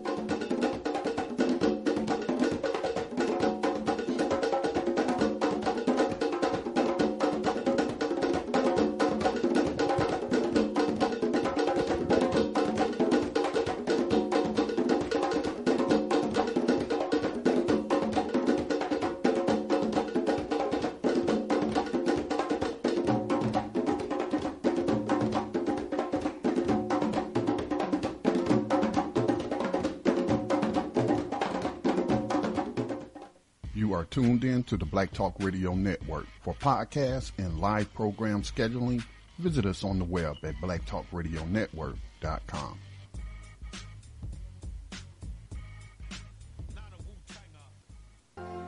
All Insurance Incorporated, an African American owned and operated insurance agency and business for over 20 years, located at 231 Southeastern Road in Glenside, PA, with other offices in Germantown and West Philadelphia. Call now for commercial insurance quotes, homeowners insurance quotes, automobile insurance quotes, notary and tax services, representing over 15 major A rated insurance companies, offering a discount on all notary services when you call in for a free quote. Call this number 215 215-885-2444. That number is 215-885-2444. 215-885-2444. All Insurance Incorporated.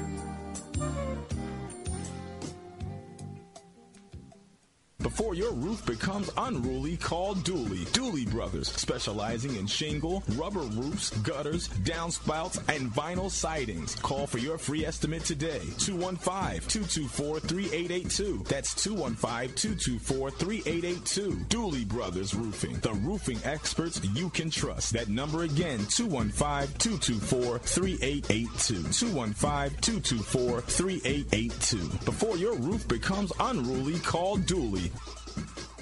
Hey, did y'all see the stuff I posted on my wall? No, it didn't even show up in my news feed. Man, I'm done with social media. All the injustice and brutality going around, and it's like they're trying to suppress our voice. We're trying to get the message out there, and you can't even share empowerment and what's going on around the country either.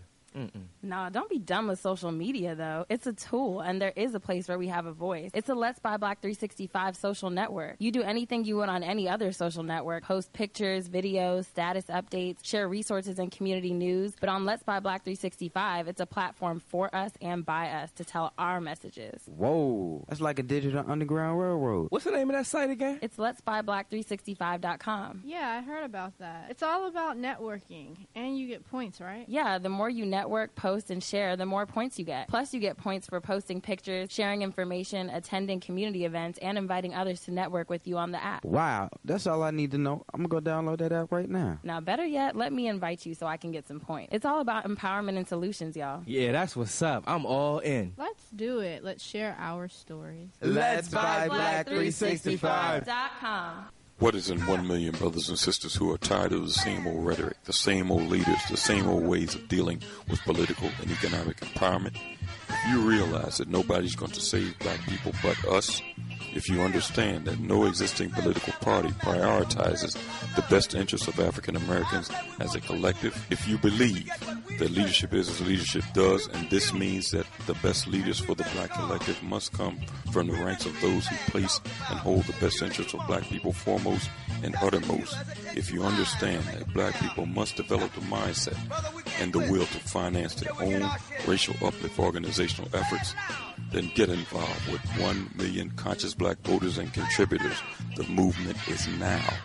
Go to www.imoneofthemillion.com. That's www.imoneofthemillion.com.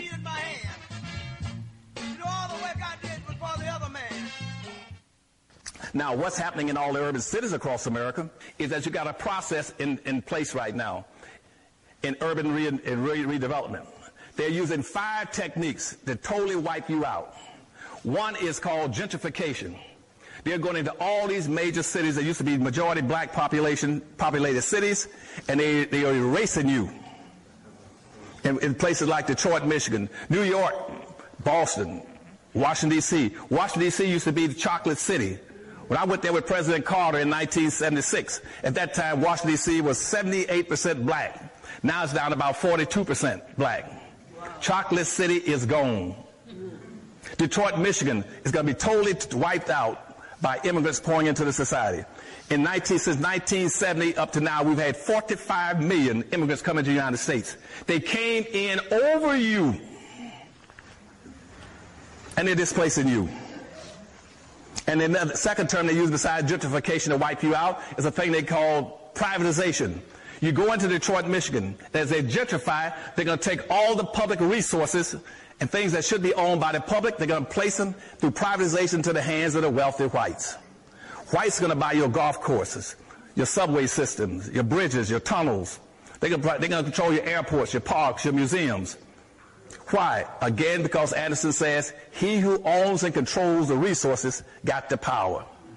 If you own and control nothing, you are totally, absolutely useless and expendable. And so, and what, and that's why we have, nothing has changed for us. Because we don't understand the system of gentrification and privatization. The other thing they're using to wipe you out in those cities is called metropolitan forms of government. Where now they're going to do regional form of government, which means that the whites in the suburbs can come into those black cities and set up some kind of consortium that control what goes on inside those cities so they can take the, extract the resources out of them.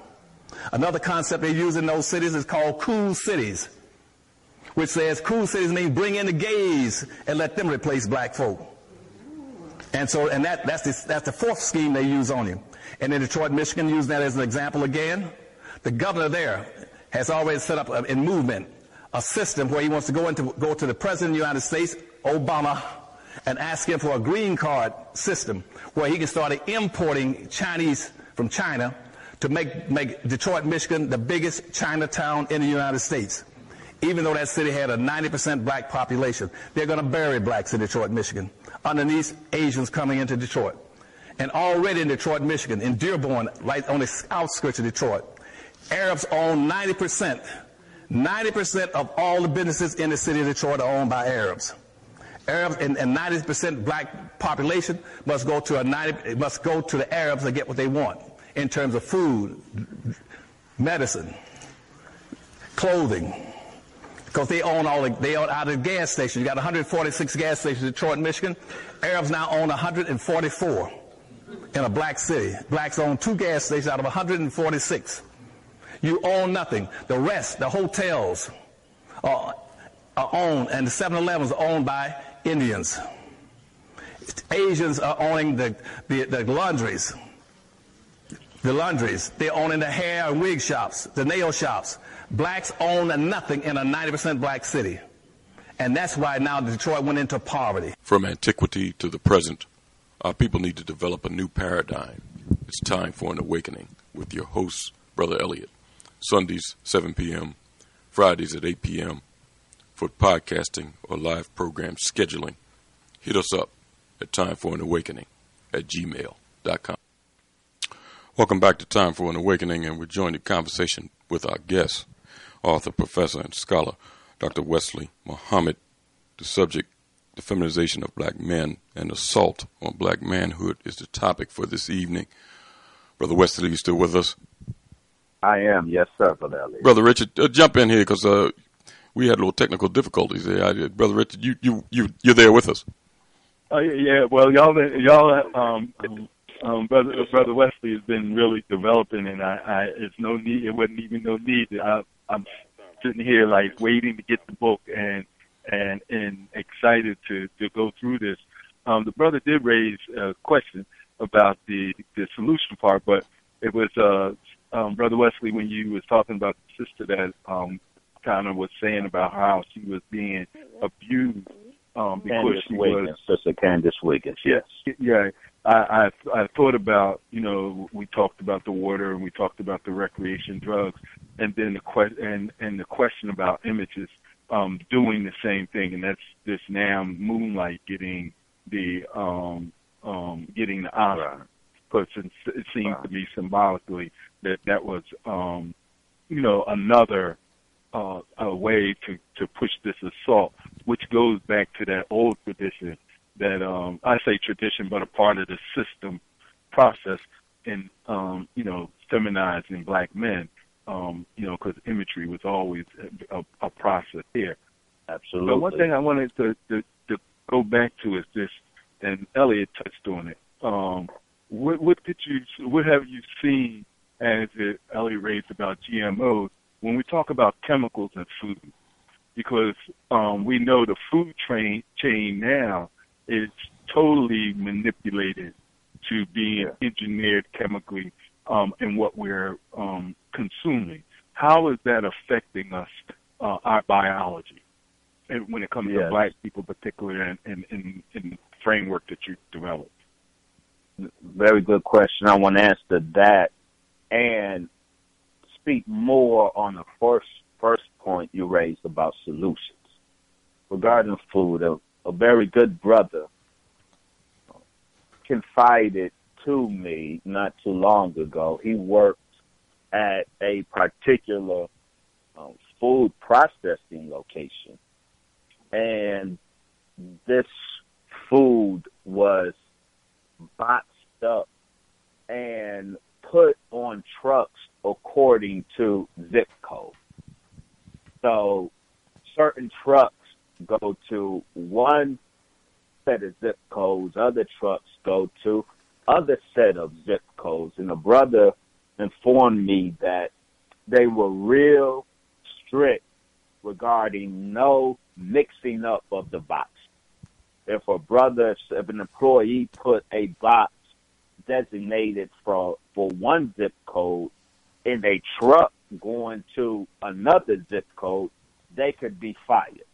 Mm-hmm. Why this segregation of the food? Well, because the food going to the black zip codes have a different effect on the black bodies than the food going to the white zip code has on the white the the bodies of the white consumers.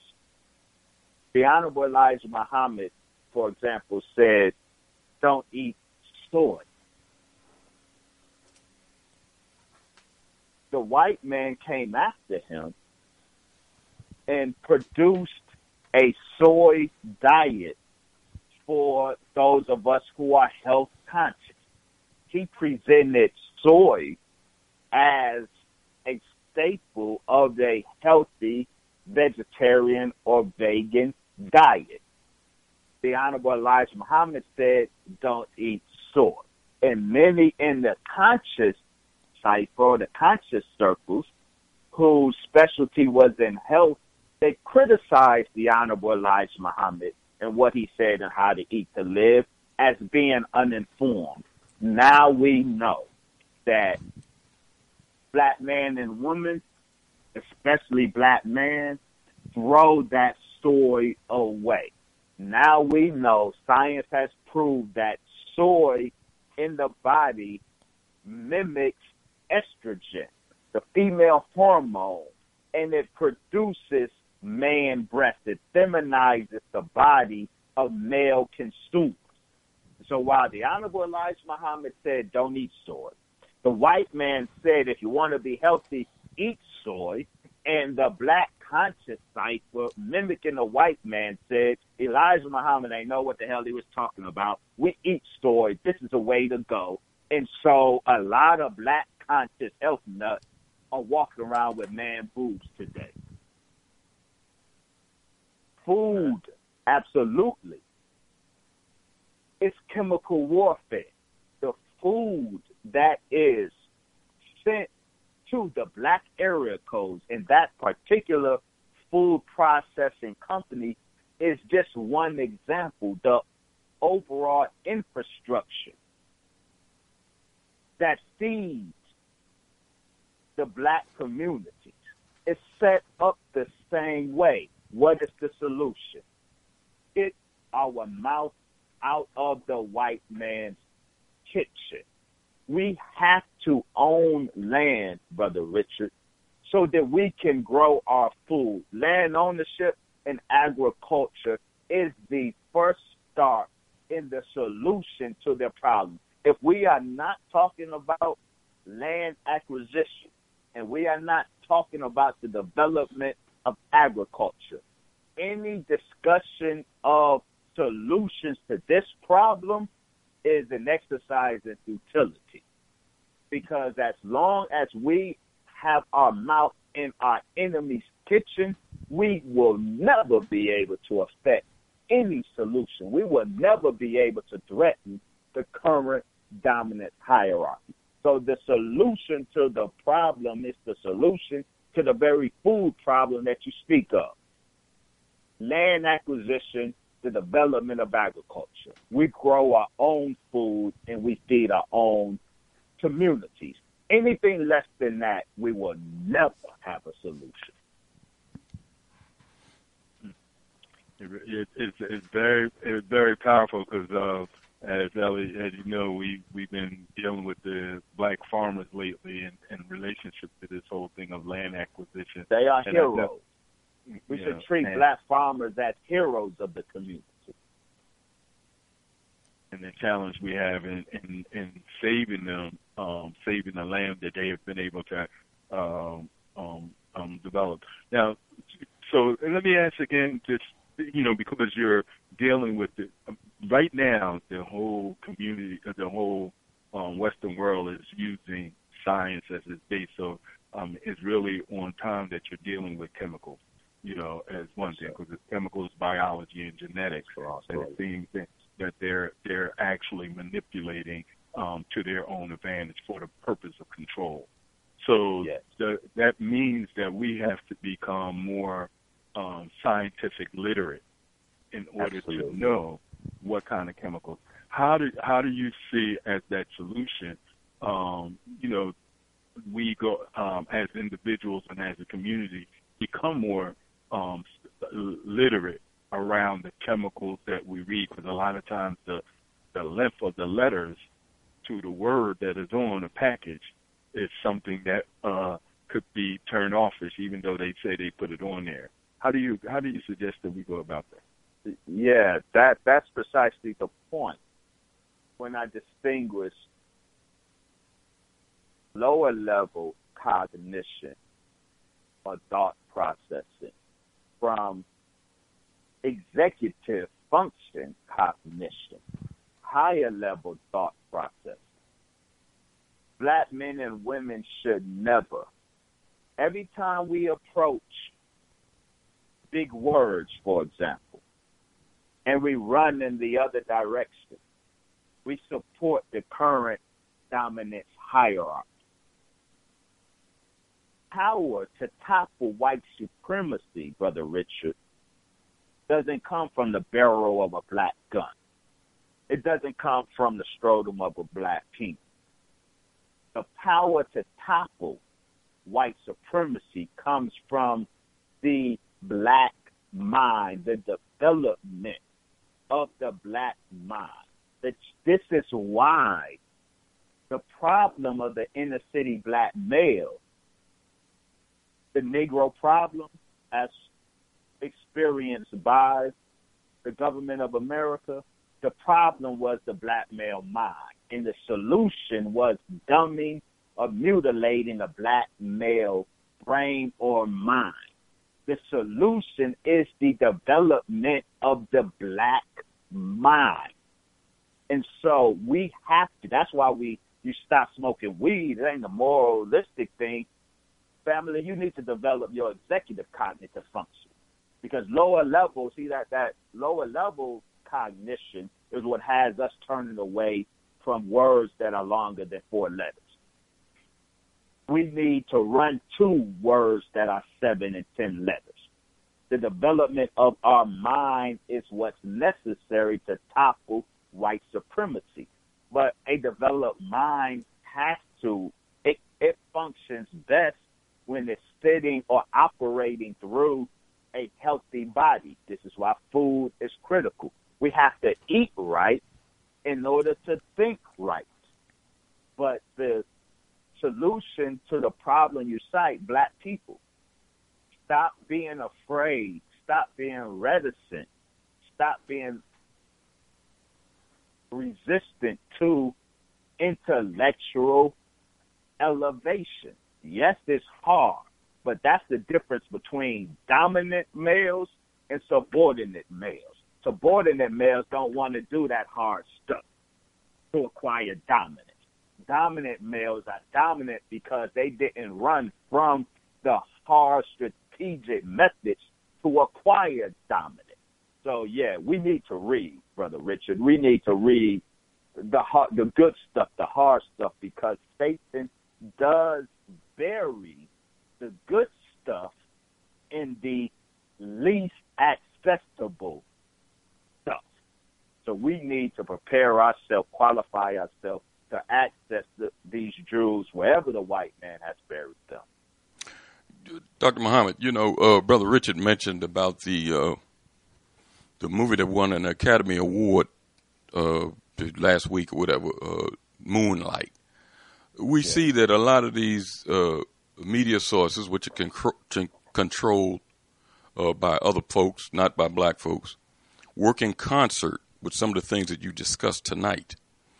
Uh, now, in past years, and it kind of reached a crescendo, a crescendo last year when a lot of black actors was always shunned and uh, not recognized for their work to the point where last year there was almost no black was no black participation in that those Oscar awards. Uh, blacks complained, even some actors. Uh, some actors sided and, and told blacks not to complain, but you know that's another story. But when blacks complained, all of a sudden this year, a bunch of actors and movies were up for awards.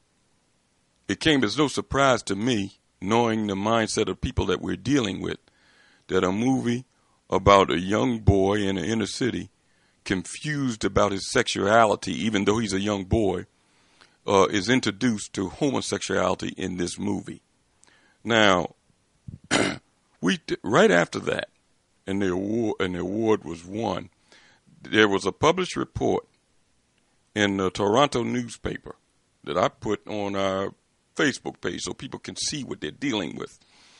The headline reads Moonlight's empowering message opens a dialogue about black masculinity. Now, that headline in itself lets our people know exactly what we're dealing with. How does a movie where a, a young boy, he don't even know what sexuality is, or or what he's really made for, is introduced to these behaviors uh, through somebody older? How is that a conversation about black masculinity? But we see how all these things work in concert because I think a week or a week or two before that, they had a Grammy Awards where one of the most popular young uh, uh, gospel artists, uh, his name escapes me, the little short brother, come out there Kirk in a Franklin. Yeah, Kirk Franklin comes out there in a dress, a red dress. Right. Uh, uh, T.D. Jakes, one of the popular ministers that a lot of people, if they don't follow, they respect him. He come out saying that he's uh he's open now to gay marriages and gay churches. He's his understanding is evolving. I don't know what is evolving to, but we see where all of these things is working in concert to deliver a message to the black community, and we see through what you've been saying tonight the type of message that is leading to. The propagandization. Yes. Look, I have not seen Moonlight, so I will put that disclaimer out there. Um, but one thing I, I want to comment on, based on all of what I have been reading, and the headline, that Toronto headline that you just read for us.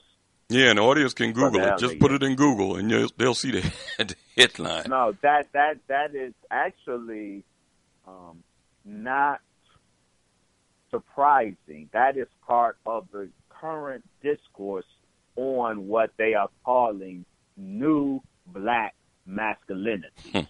One example of this new black of these new black masculinities is what they are calling carefree black boys. What is Will Smith's son's name? It slips me right now. Uh, J- uh, Jaden. Yeah, Jaden. Jaden Smith.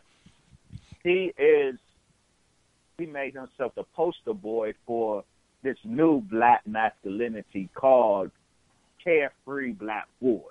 That's a black boy that can happily wear flowers in his hair or wear a dress. This is being defined as a new black masculinity. so I am not at all surprised to hear that two things about what you're sharing about Moonlight, and I will eventually see it. But not only is that homosexuality being touted as a black masculinity, as a new black masculinity, but you report that the young man confused about his sexuality was introduced to homosexuality by an older man. Remember, the John Hopkins University anal study in which they studied the satisfaction levels of adolescent black boys who were sodomized by specifically older men. They wanted, their interest was in young black boys who experienced their first sodomization or anal penetration from older black men. And this study, the point of this study, they tell us, is to eliminate homonegativity in the black community, to make homosexuality not a negative thing, but a positive thing. So we can connect the dots between this anal study or this sodomizing young black boy study conducted by John Hopkins University with funding from the National Institutes of Health. We can connect the themes of that study with the themes that you just recited or reported from the movie Moonlight. It is not an accident. the assault happened on multiple levels, and that's what I would like my brother Irritated Genie and others to understand. What we are saying is the assault happened at many different levels. We are chemical locked. Our manhood is is assaulted by chemicalization. Our manhood is assaulted by propagandization. Moonlight is an example of propagandizing the black community hmm. to be pro homosexual, just like empire is. Our manhood is assaulted, to Brother Irritated Genie's point, by point by the black predators in our home community that assault black boys and black girls. We're coming. Uh, we're all in, of these oh, go are part. Yes, no, just include all of these and many more are ways in which the black male is unmanned in America. And, and, and Elliot and uh, um, Let's Professor go- let's Leslie, go- I also would like to add the point of public policy because you raised earlier about what now is being called deep deep state with the CIA and and Right. these studies um, putting out this whole thing of the chemical and the experimentation. But now we're looking at the public policy because also what occurred starting in the 90s is the increase of the prison population. And what's a part of that urban legend is now, you know, just the the the rampantness of homosexuality that occurred in the prison. And now through public policy, a lot of males are going to be coming back into into the community. I raise that because from what I'm getting, especially when we look in the Philadelphia, Pennsylvania area, there's going to be a lot of hepatitis C uh, um, individuals coming back into the community. That is a chemical, um, biological imbalance that will affect, have a health consequences besides the behavioral aspect. So I think there's one aspect of looking at that solution, and I'm asking and I'm throwing it out there for your feedback, is us being also aware of the public policies that are being instituted above ground now, um, the above government, and how they affect the black community in relationship to this. And what do you say to you, you know think about that? No, absolutely. Public policy shapes black life. And so it is critical that we are knowledgeable of public policy and we resist public policy that is intended to ill affect the community.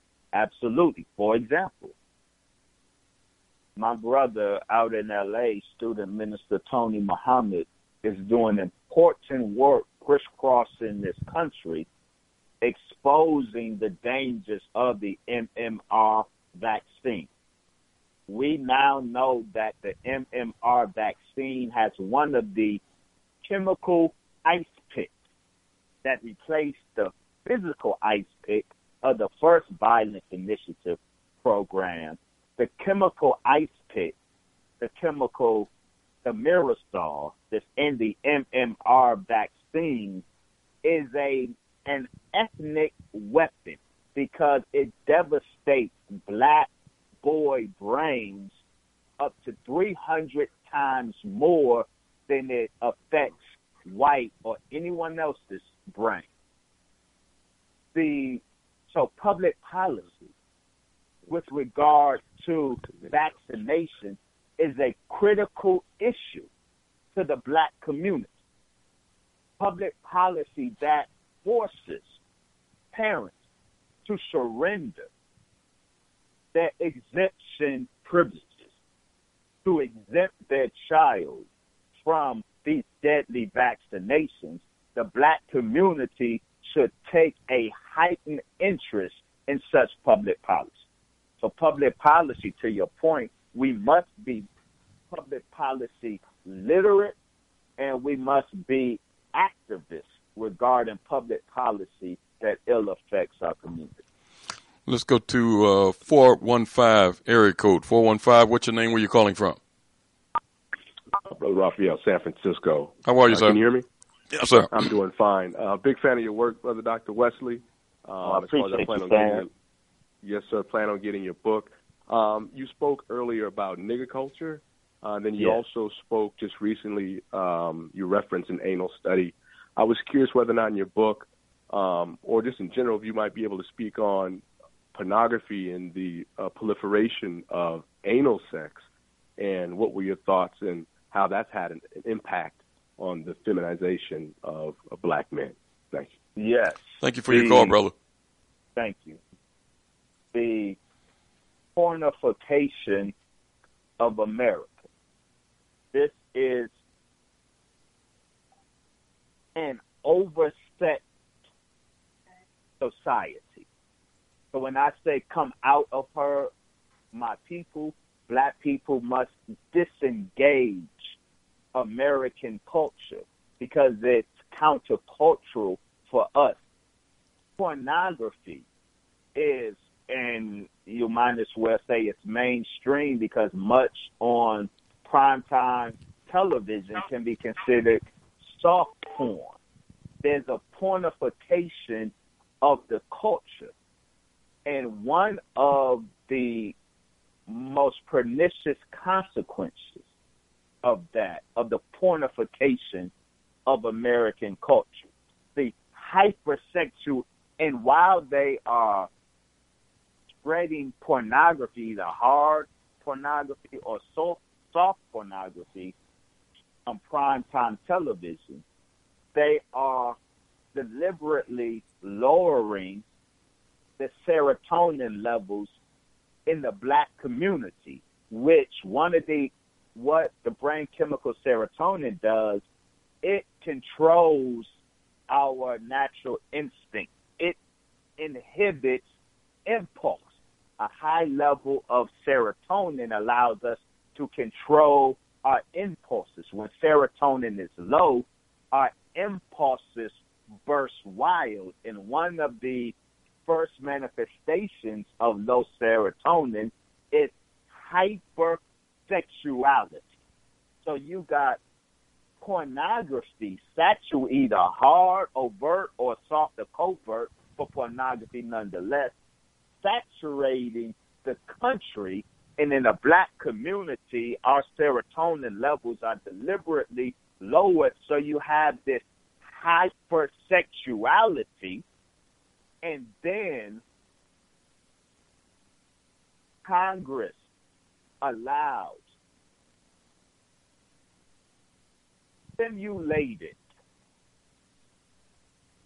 Congress legalized legalizes simulated child pornography, meaning an adult can be made or a person of legal age, let's say 18, can be made to look like a child in a movie that's legal.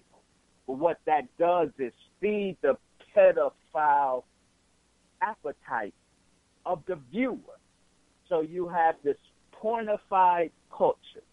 You have low serotonin levels and thus hypersexuality in the black community, and there is no mystery why 60% of black girls by the time they are 18 years old have been molested. It is no secret why pedophilia is an an elephant in most black rooms. To Brother Irritated Genie's point, the community does not talk about pedophilia hmm. enough because the greatest victimizers of our children is not the white man, it's black men. And today, women. So, the black community, we are living with the tragic, the catastrophic consequences uh, consequences of the pornification of American culture. They say when America gets a cold, Black America gets the flu. I think that is applicable here with this issue as well. The pornification of this culture by deliberate design has its greatest consequences with black life in America. Let's try to grab a couple of more coming down the stretch. Let's go to 404 area code. What's your name? Where you calling from? Hey, peace and blessing. My name Wesley, man. You know me, man. Elliot, hey, Elliot, brother, brother Wesley. How are you, you Wesley? Me, man. Brother Wesley. Yes, sir. Yes, sir. I talked to you earlier on another on the show on eight, man. See, it's a whole bunch of tentacles they using, man. I.E. Geo engineering watch, man. Would y'all look up and see these chemtrails they dropping on y'all, man? Okay, Yeah. See, everybody want to look down what between their legs. Y'all better start looking up, man. They dropping right. 600 different chemicals on each and every one of us, man. Okay? Y'all want to know where that gay bomb come from? Look up and see them lines in the sky, man. Okay? That's correct. This geoengineering watch, man. Y'all go to that website That's right correct. now. Okay? That's the number one. They're dropping 600 different chemicals, man. All right? Just look at the lines in the sky, my people. Okay? Just look up. And another thing they're using, they're using sound waves, man. These devils using land, sea, air, and water. Okay? They use Absolutely. you, you, uh, brother West, I, did you look up that number I told you? Five one five nine seven zero three. That's the patent number for the ultrasonic sound waves that get in your mind. See, the whole Yeah. thing is, is population control, where they want us to bow down to them and kill each other. Okay, that's the whole deal. So I, I'm glad you squashed the thing with this ego stuff. Got to stop, man. Okay, if I, my, my people dying, man. Okay, I don't That's care. I love my brother. We got to get the information out there, Elliot. That's yeah, well, I want- agree. That's why I said I don't care who. If a thousand people saying the same message, we need to get the information out. Nobody That's got right, monopoly on the message. The message is the message. Absolutely. That's right, because we are in a new awakening now, man. The Most High Yah, Allah, is waking up His people, man. Okay, that's is why they're right. trying to block. They're trying to block the sun out, man. Okay, because that sun hit you in the head, that pineal gland. Once it hits you, that nappy head, it soak you in and wake you up to be a man, to be upright and get off all fours like these beasts, man. Okay. I let somebody else talk, man. I love y'all, man, and tell the minister Love be so because they're trying to come at it, man, about this stuff out there going on about this uh, uh, black man knocking over the, the Jews, man. They're trying to blame Yes, the minister already, man. Okay, Yes, and sir. ready. I know he's ready. He's ready to walk, man, and I'm right with it, man. Absolutely. God bless y'all, man. Thank you And for your call, He brother. got an army of soldiers with him, ready. Let's go to 609 area code. What's your name? Where you calling from? 609, are you with us? uh, Jake Black. I was really just listening to the conversation, but uh, uh, can y'all hear me? Yes, sir. Uh, yeah, yeah. I heard y'all talking about um, the pedophilia and the fact you're saying that it's pretty much um, multifaceted. It's not just pedophilia. It's not just chemicals, and it's not just uh, the propaganda. Correct? Or that I'm That am is I correct, misinterpreting yes. what you're saying? Oh, No, okay, that is correct. Are you saying that one will factor in more than another, or that they're pretty much all at the same time having the same uh, effect? Right. I don't right. I don't get into putting one method of the assault against the other.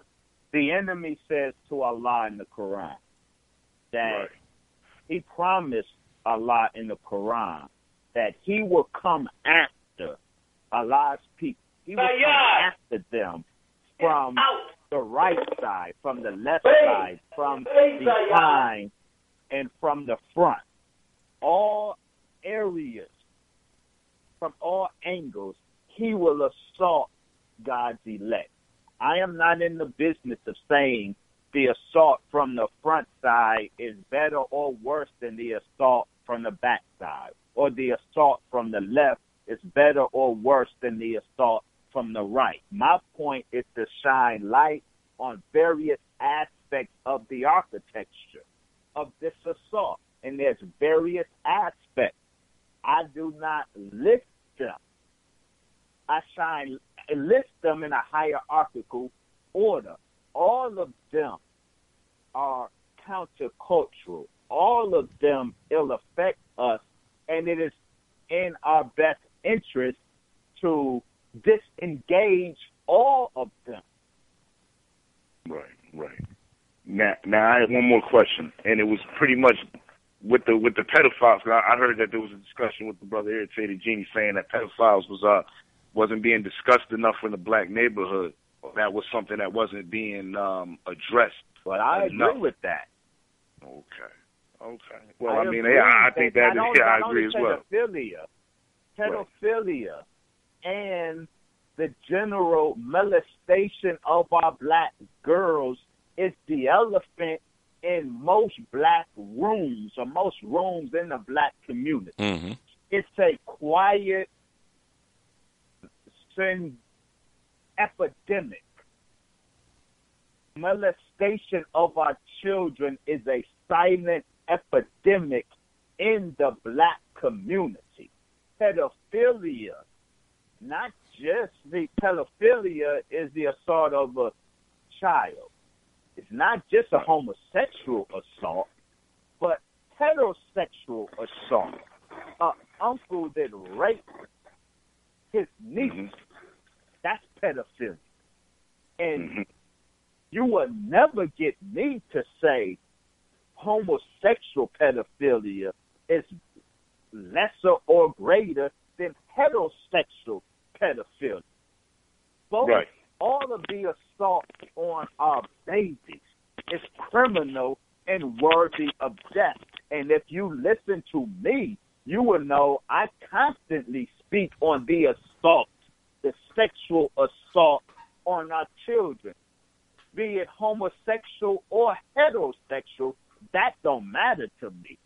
The assault mm-hmm. on our children is epidemic, and I have been raging against that for years because it is a criminally.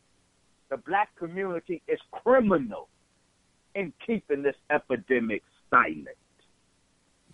I, I agree a hundred percent. And like you said, it's multifaceted. So let's fight this war multifaceted. I'm with you hundred percent. That is right. Brother, thank you for your contribution, man. Thank you. Let's go to Zachary, Louisiana. Caller, what's your name? Where you calling from? Brother Louis Ali. Assalamu alaikum. How are you, brother? Wa wa alaikum salam, Good. brother Lewis. Really great dialogue. We we need to have more of them. In light of what you said about uh, militant anti-sexuality and homosexuality and pedophilia, do you think that we should work now hard to try to form a united black front to start putting on the agenda a plebiscite because we find white people disagreeable to live with in peace, mm-hmm. and we don't seem to be able to rehabilitate our people under their brutal authority. And correct. we want to save our people, but when you have people who come down south to Tennessee, and I'm speaking specifically of the Highlander group in Tennessee, and you create a new black big six with Michael Eric Dyson saying that gay is the new black. Uh, At the time, Al Sharpton, Jesse Jackson said during uh, with the thing with Mike Brown that we need more LGBTQ people on the street in Ferguson, and they completely took over that march.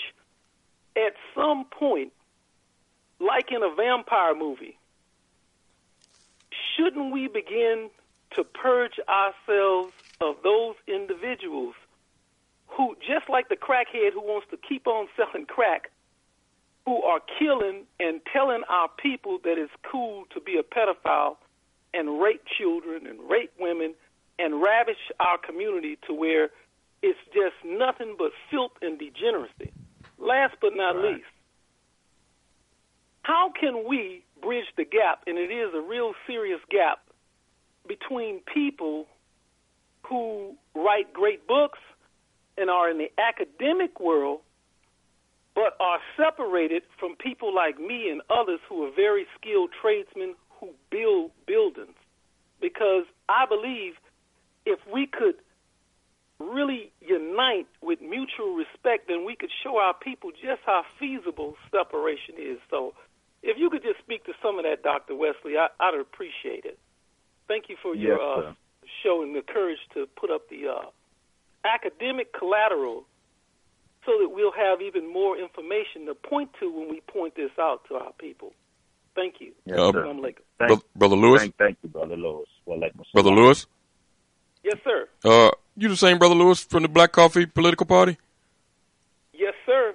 High Well, I- Black Coffee Party. I'll be lo- I'll be looking for you to come back on. yes, sir. Reach Yes, out sir. to me, man. Yes, sir. I'll call you. And thank you for your call and your contribution, man. Yes, sir. Assalamu alaikum. Yes, sir. No, wonderful. First, to your point, Brother Lewis, of this United Black Front.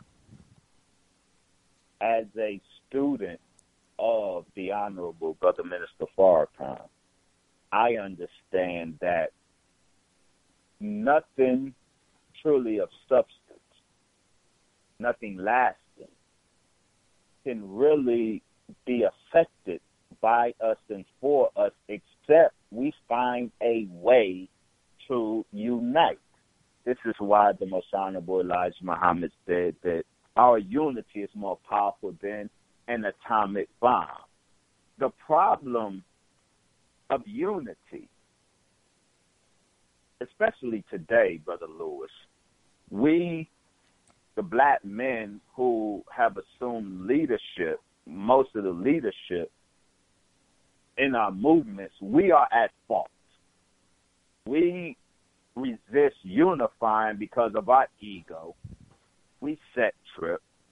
And so unity can happen, unity must happen, but it will only happen when we black men in these leadership positions are able to recognize black guy protocol, are able to subordinate our egos, join forces and recognize that our contributions are not in competition in competition with each other. Our comp- our contributions complement each other. So Brother Wesley, Brother Lewis, Brother Irritated Genie, Brother Baba Baruti, Brother Malik Zulu Shabazz, and others.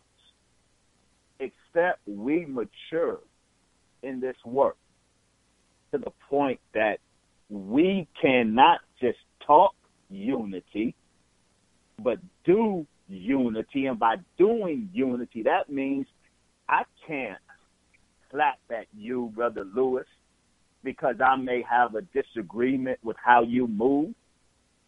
I may very well have a disagreement with how you move. But so what?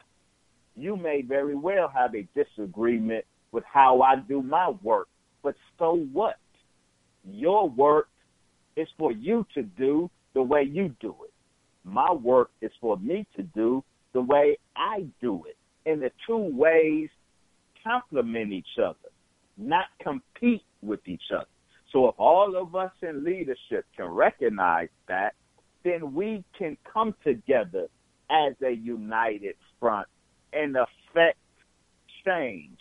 So you mentioned the the the gap between those who write books. I don't know if that's a, an allusion to me, and those who build institutions, suggesting that those of us who write books are not also in the process of building institutions. I would not make that presumption. I would do due diligence um, before we speculate on that. But that's not the point.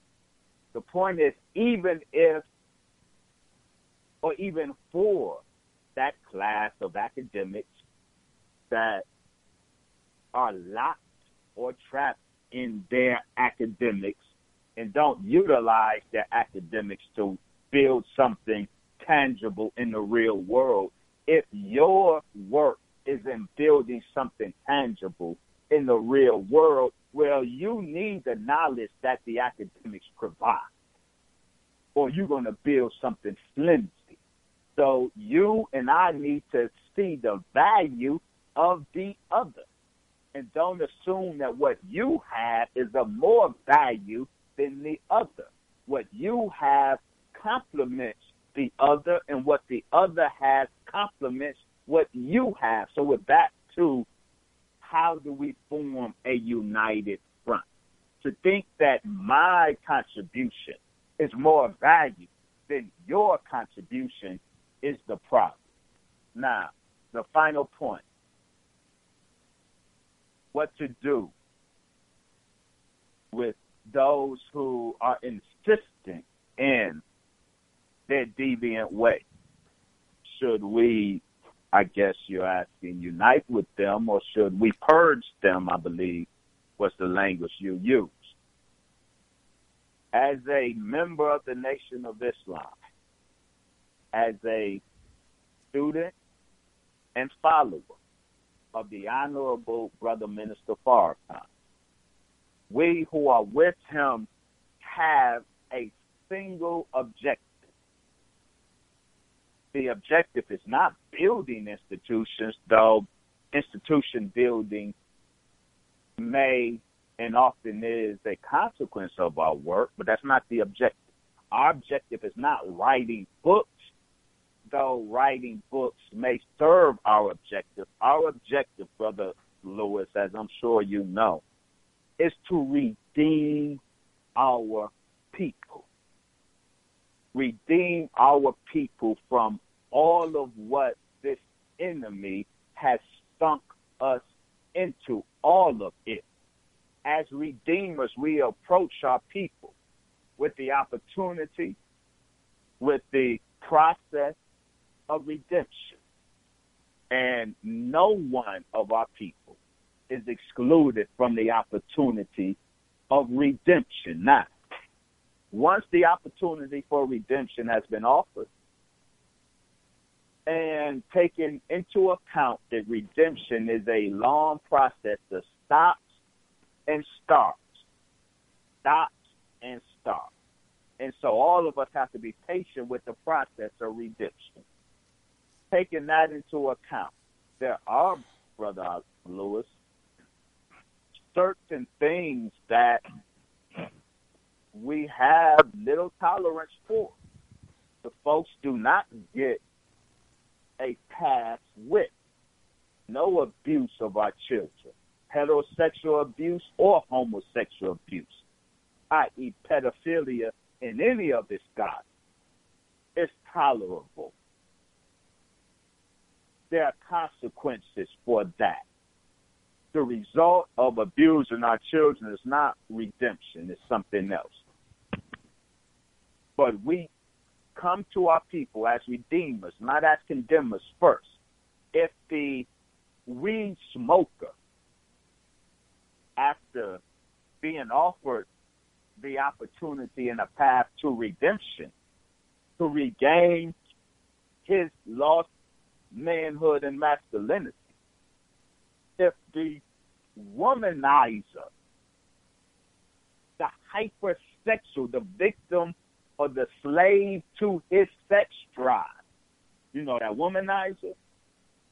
If, after coming to this teacher, insists on rejecting the opportunity for redemption, insists on abusing the sisters, well, have consequences to that. In other words, everybody, Brother Lewis, because we are redeemers, everybody, regardless of the area of the white man's mud that they or we find ourselves in, all of us are given the opportunity for redemption.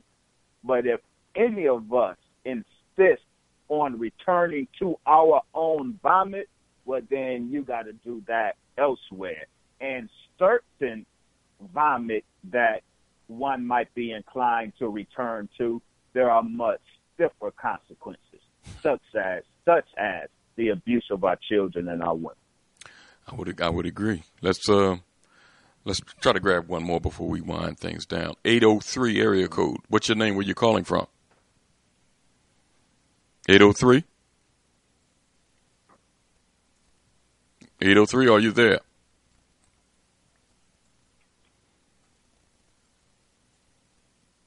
Let's go to 225 area code. What's your name? Where you calling from?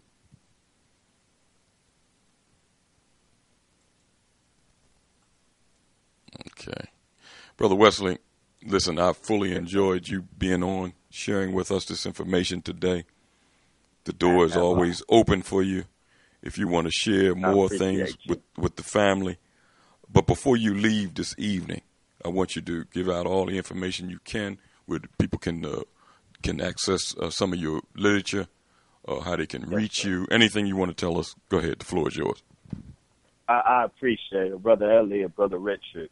Um, this was there was no better way I could have spent this last what two two hours. two Yeah, I'm gl- I'm glad you stayed with us. We stayed a little overtime no- ourselves, but I'm glad you was able to hang in there- there. There's no better way I could have spent this time. I really enjoyed the discussion, all of it, the callers, all of them. Um, I think it's very valuable. The questions. Um, I'm honored that you would invite your brother um, to your show and to your airways and, and to your audience. Um, I support your work. I thank Allah, the Most High, the ancestors, for the work you all are doing. I can be reached at, in the book can be purchased at www.drwesleymuhammad.info. That's D-R Wesley Muhammad dot info. I'm on Facebook, Wesley Muhammad, Instagram and Twitter, Wesley Muhammad. Um, I look forward to, to coming back and continuing this and other dialogues of Brother Elliot and Brother Richard. I definitely enjoyed it also. I want to thank you for being with us, brother, and we'll talk soon. Yes, sir. Peace, Assalamu family. alaikum. We'll be right back.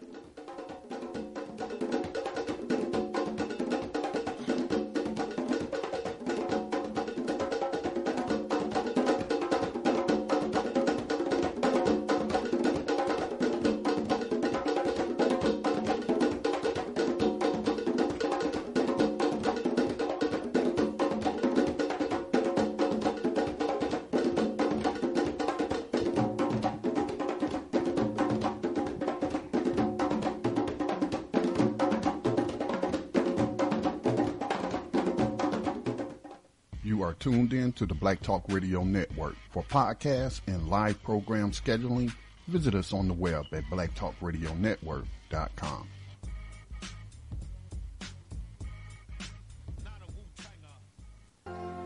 All Insurance Incorporated, an African American owned and operated insurance agency in business for over 20 years, located at 231 Southeastern Road in Glenside, PA, with other offices in Germantown and West Philadelphia. Call now for commercial insurance quotes, homeowners insurance quotes, automobile insurance quotes, notary and tax services, representing over 15 major A rated insurance companies, offering a discount on all notary services when you call in for a free quote. Call this number 215 885 2444. That number is 215 885 2444. 215 885 2444. All Insurance Incorporated.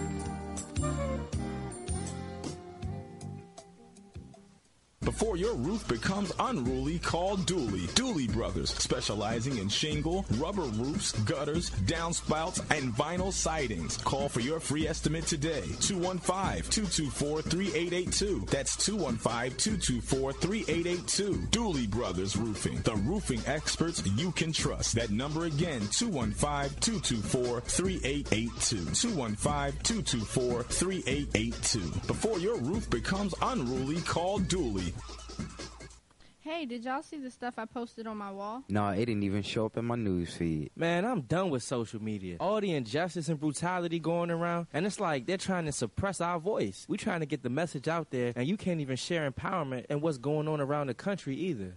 Mm-mm. No, don't be dumb with social media, though. It's a tool, and there is a place where we have a voice. It's a Let's Buy Black 365 social network. You do anything you would on any other social network post pictures, videos, status updates, share resources and community news. But on Let's Buy Black 365, it's a platform for us and by us to tell our messages. Whoa, that's like a digital underground railroad. What's the name of that site again? It's Let's Buy Black 365.com. Yeah, I heard about that. It's all about networking, and you get points, right? Yeah, the more you network, post, and share, the more points you get. Plus, you get points for posting pictures, sharing information, attending community events, and inviting others to network with you on the app. Wow, that's all I need to know. I'm gonna go download that app right now. Now, better yet, let me invite you so I can get some points. It's all about empowerment and solutions, y'all. Yeah, that's what's up. I'm all in. Let's do it. Let's share our stories. Let's buy Black 365.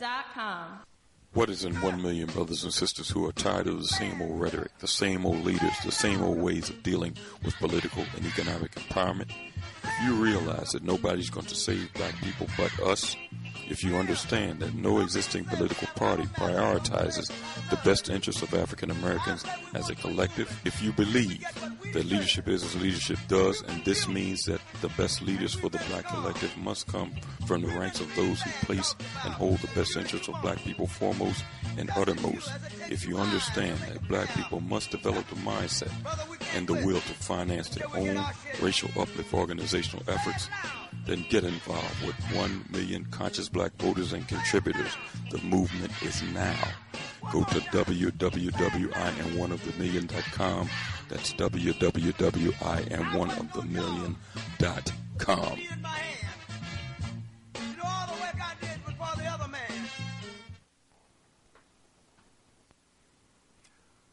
Black folks with nothing better to do were up in arms for a whole day about Kellyanne Conway's feet buried in the Oval Office sofa messing with her phone while the presidents and chancellors of historically black colleges and universities crowded around Donald Trump's desk.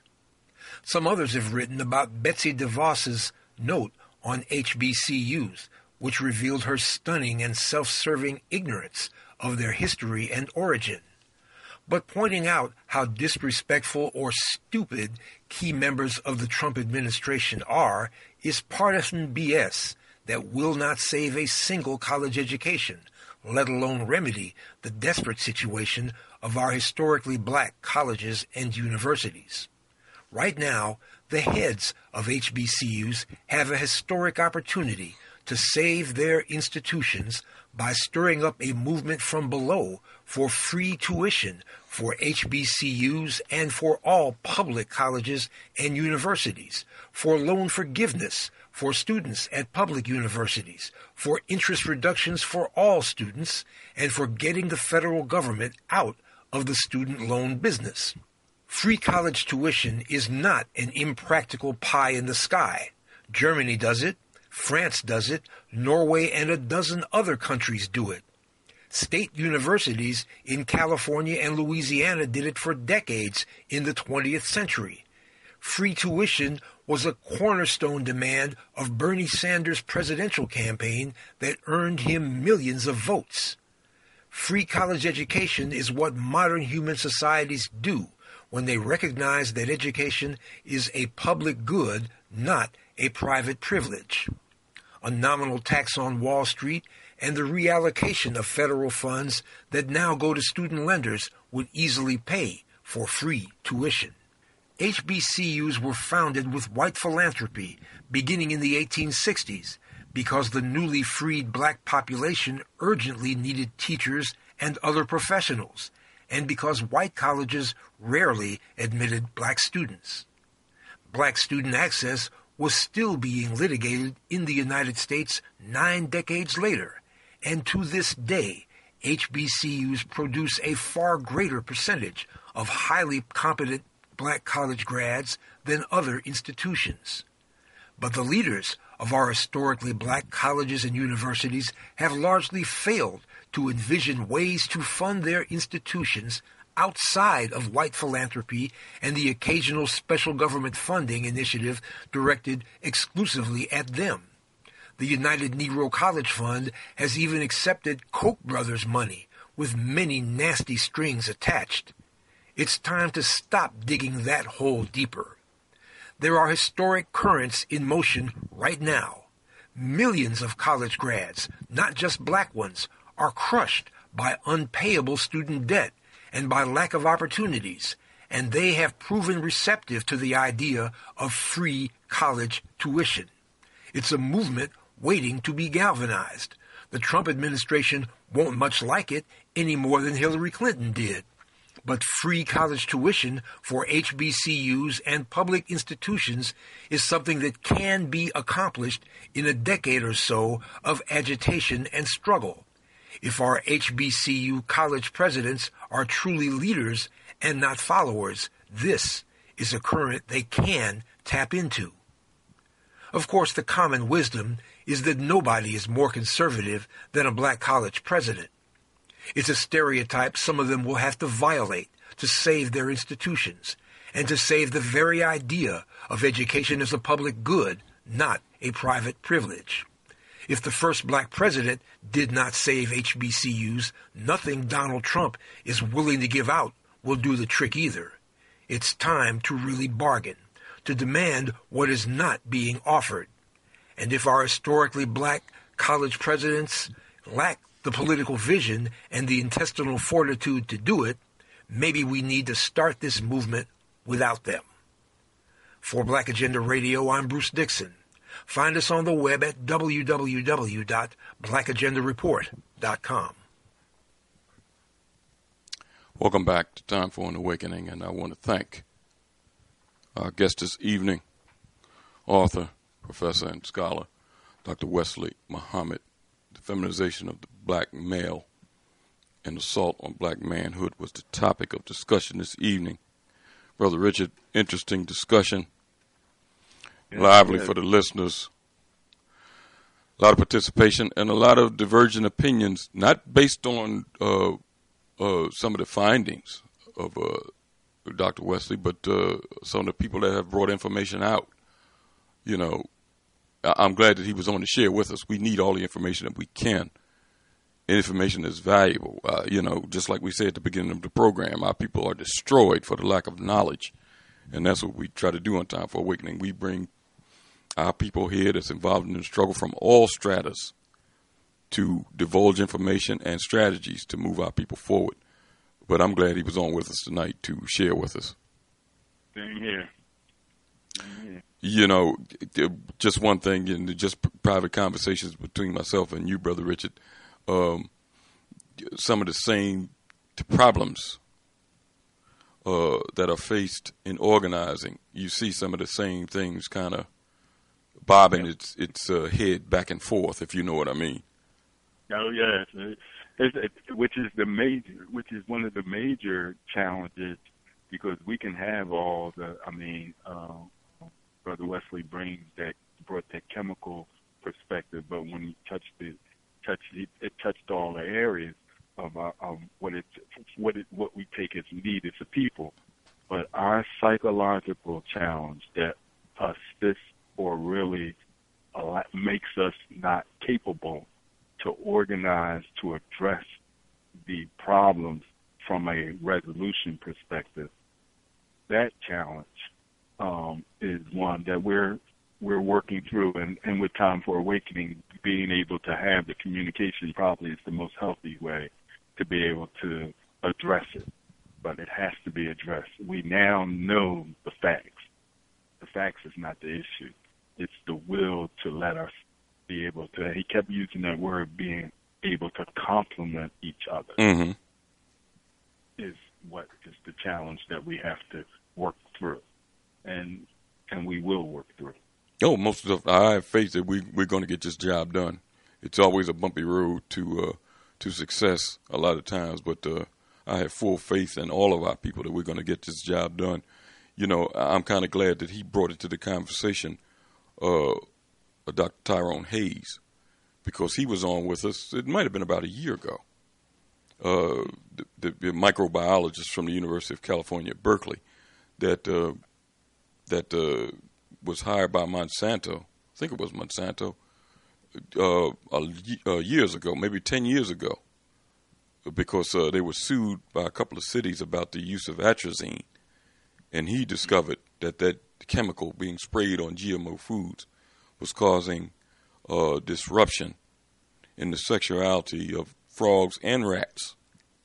And he had no problem asserting that it was causing a sexual disruption in human beings.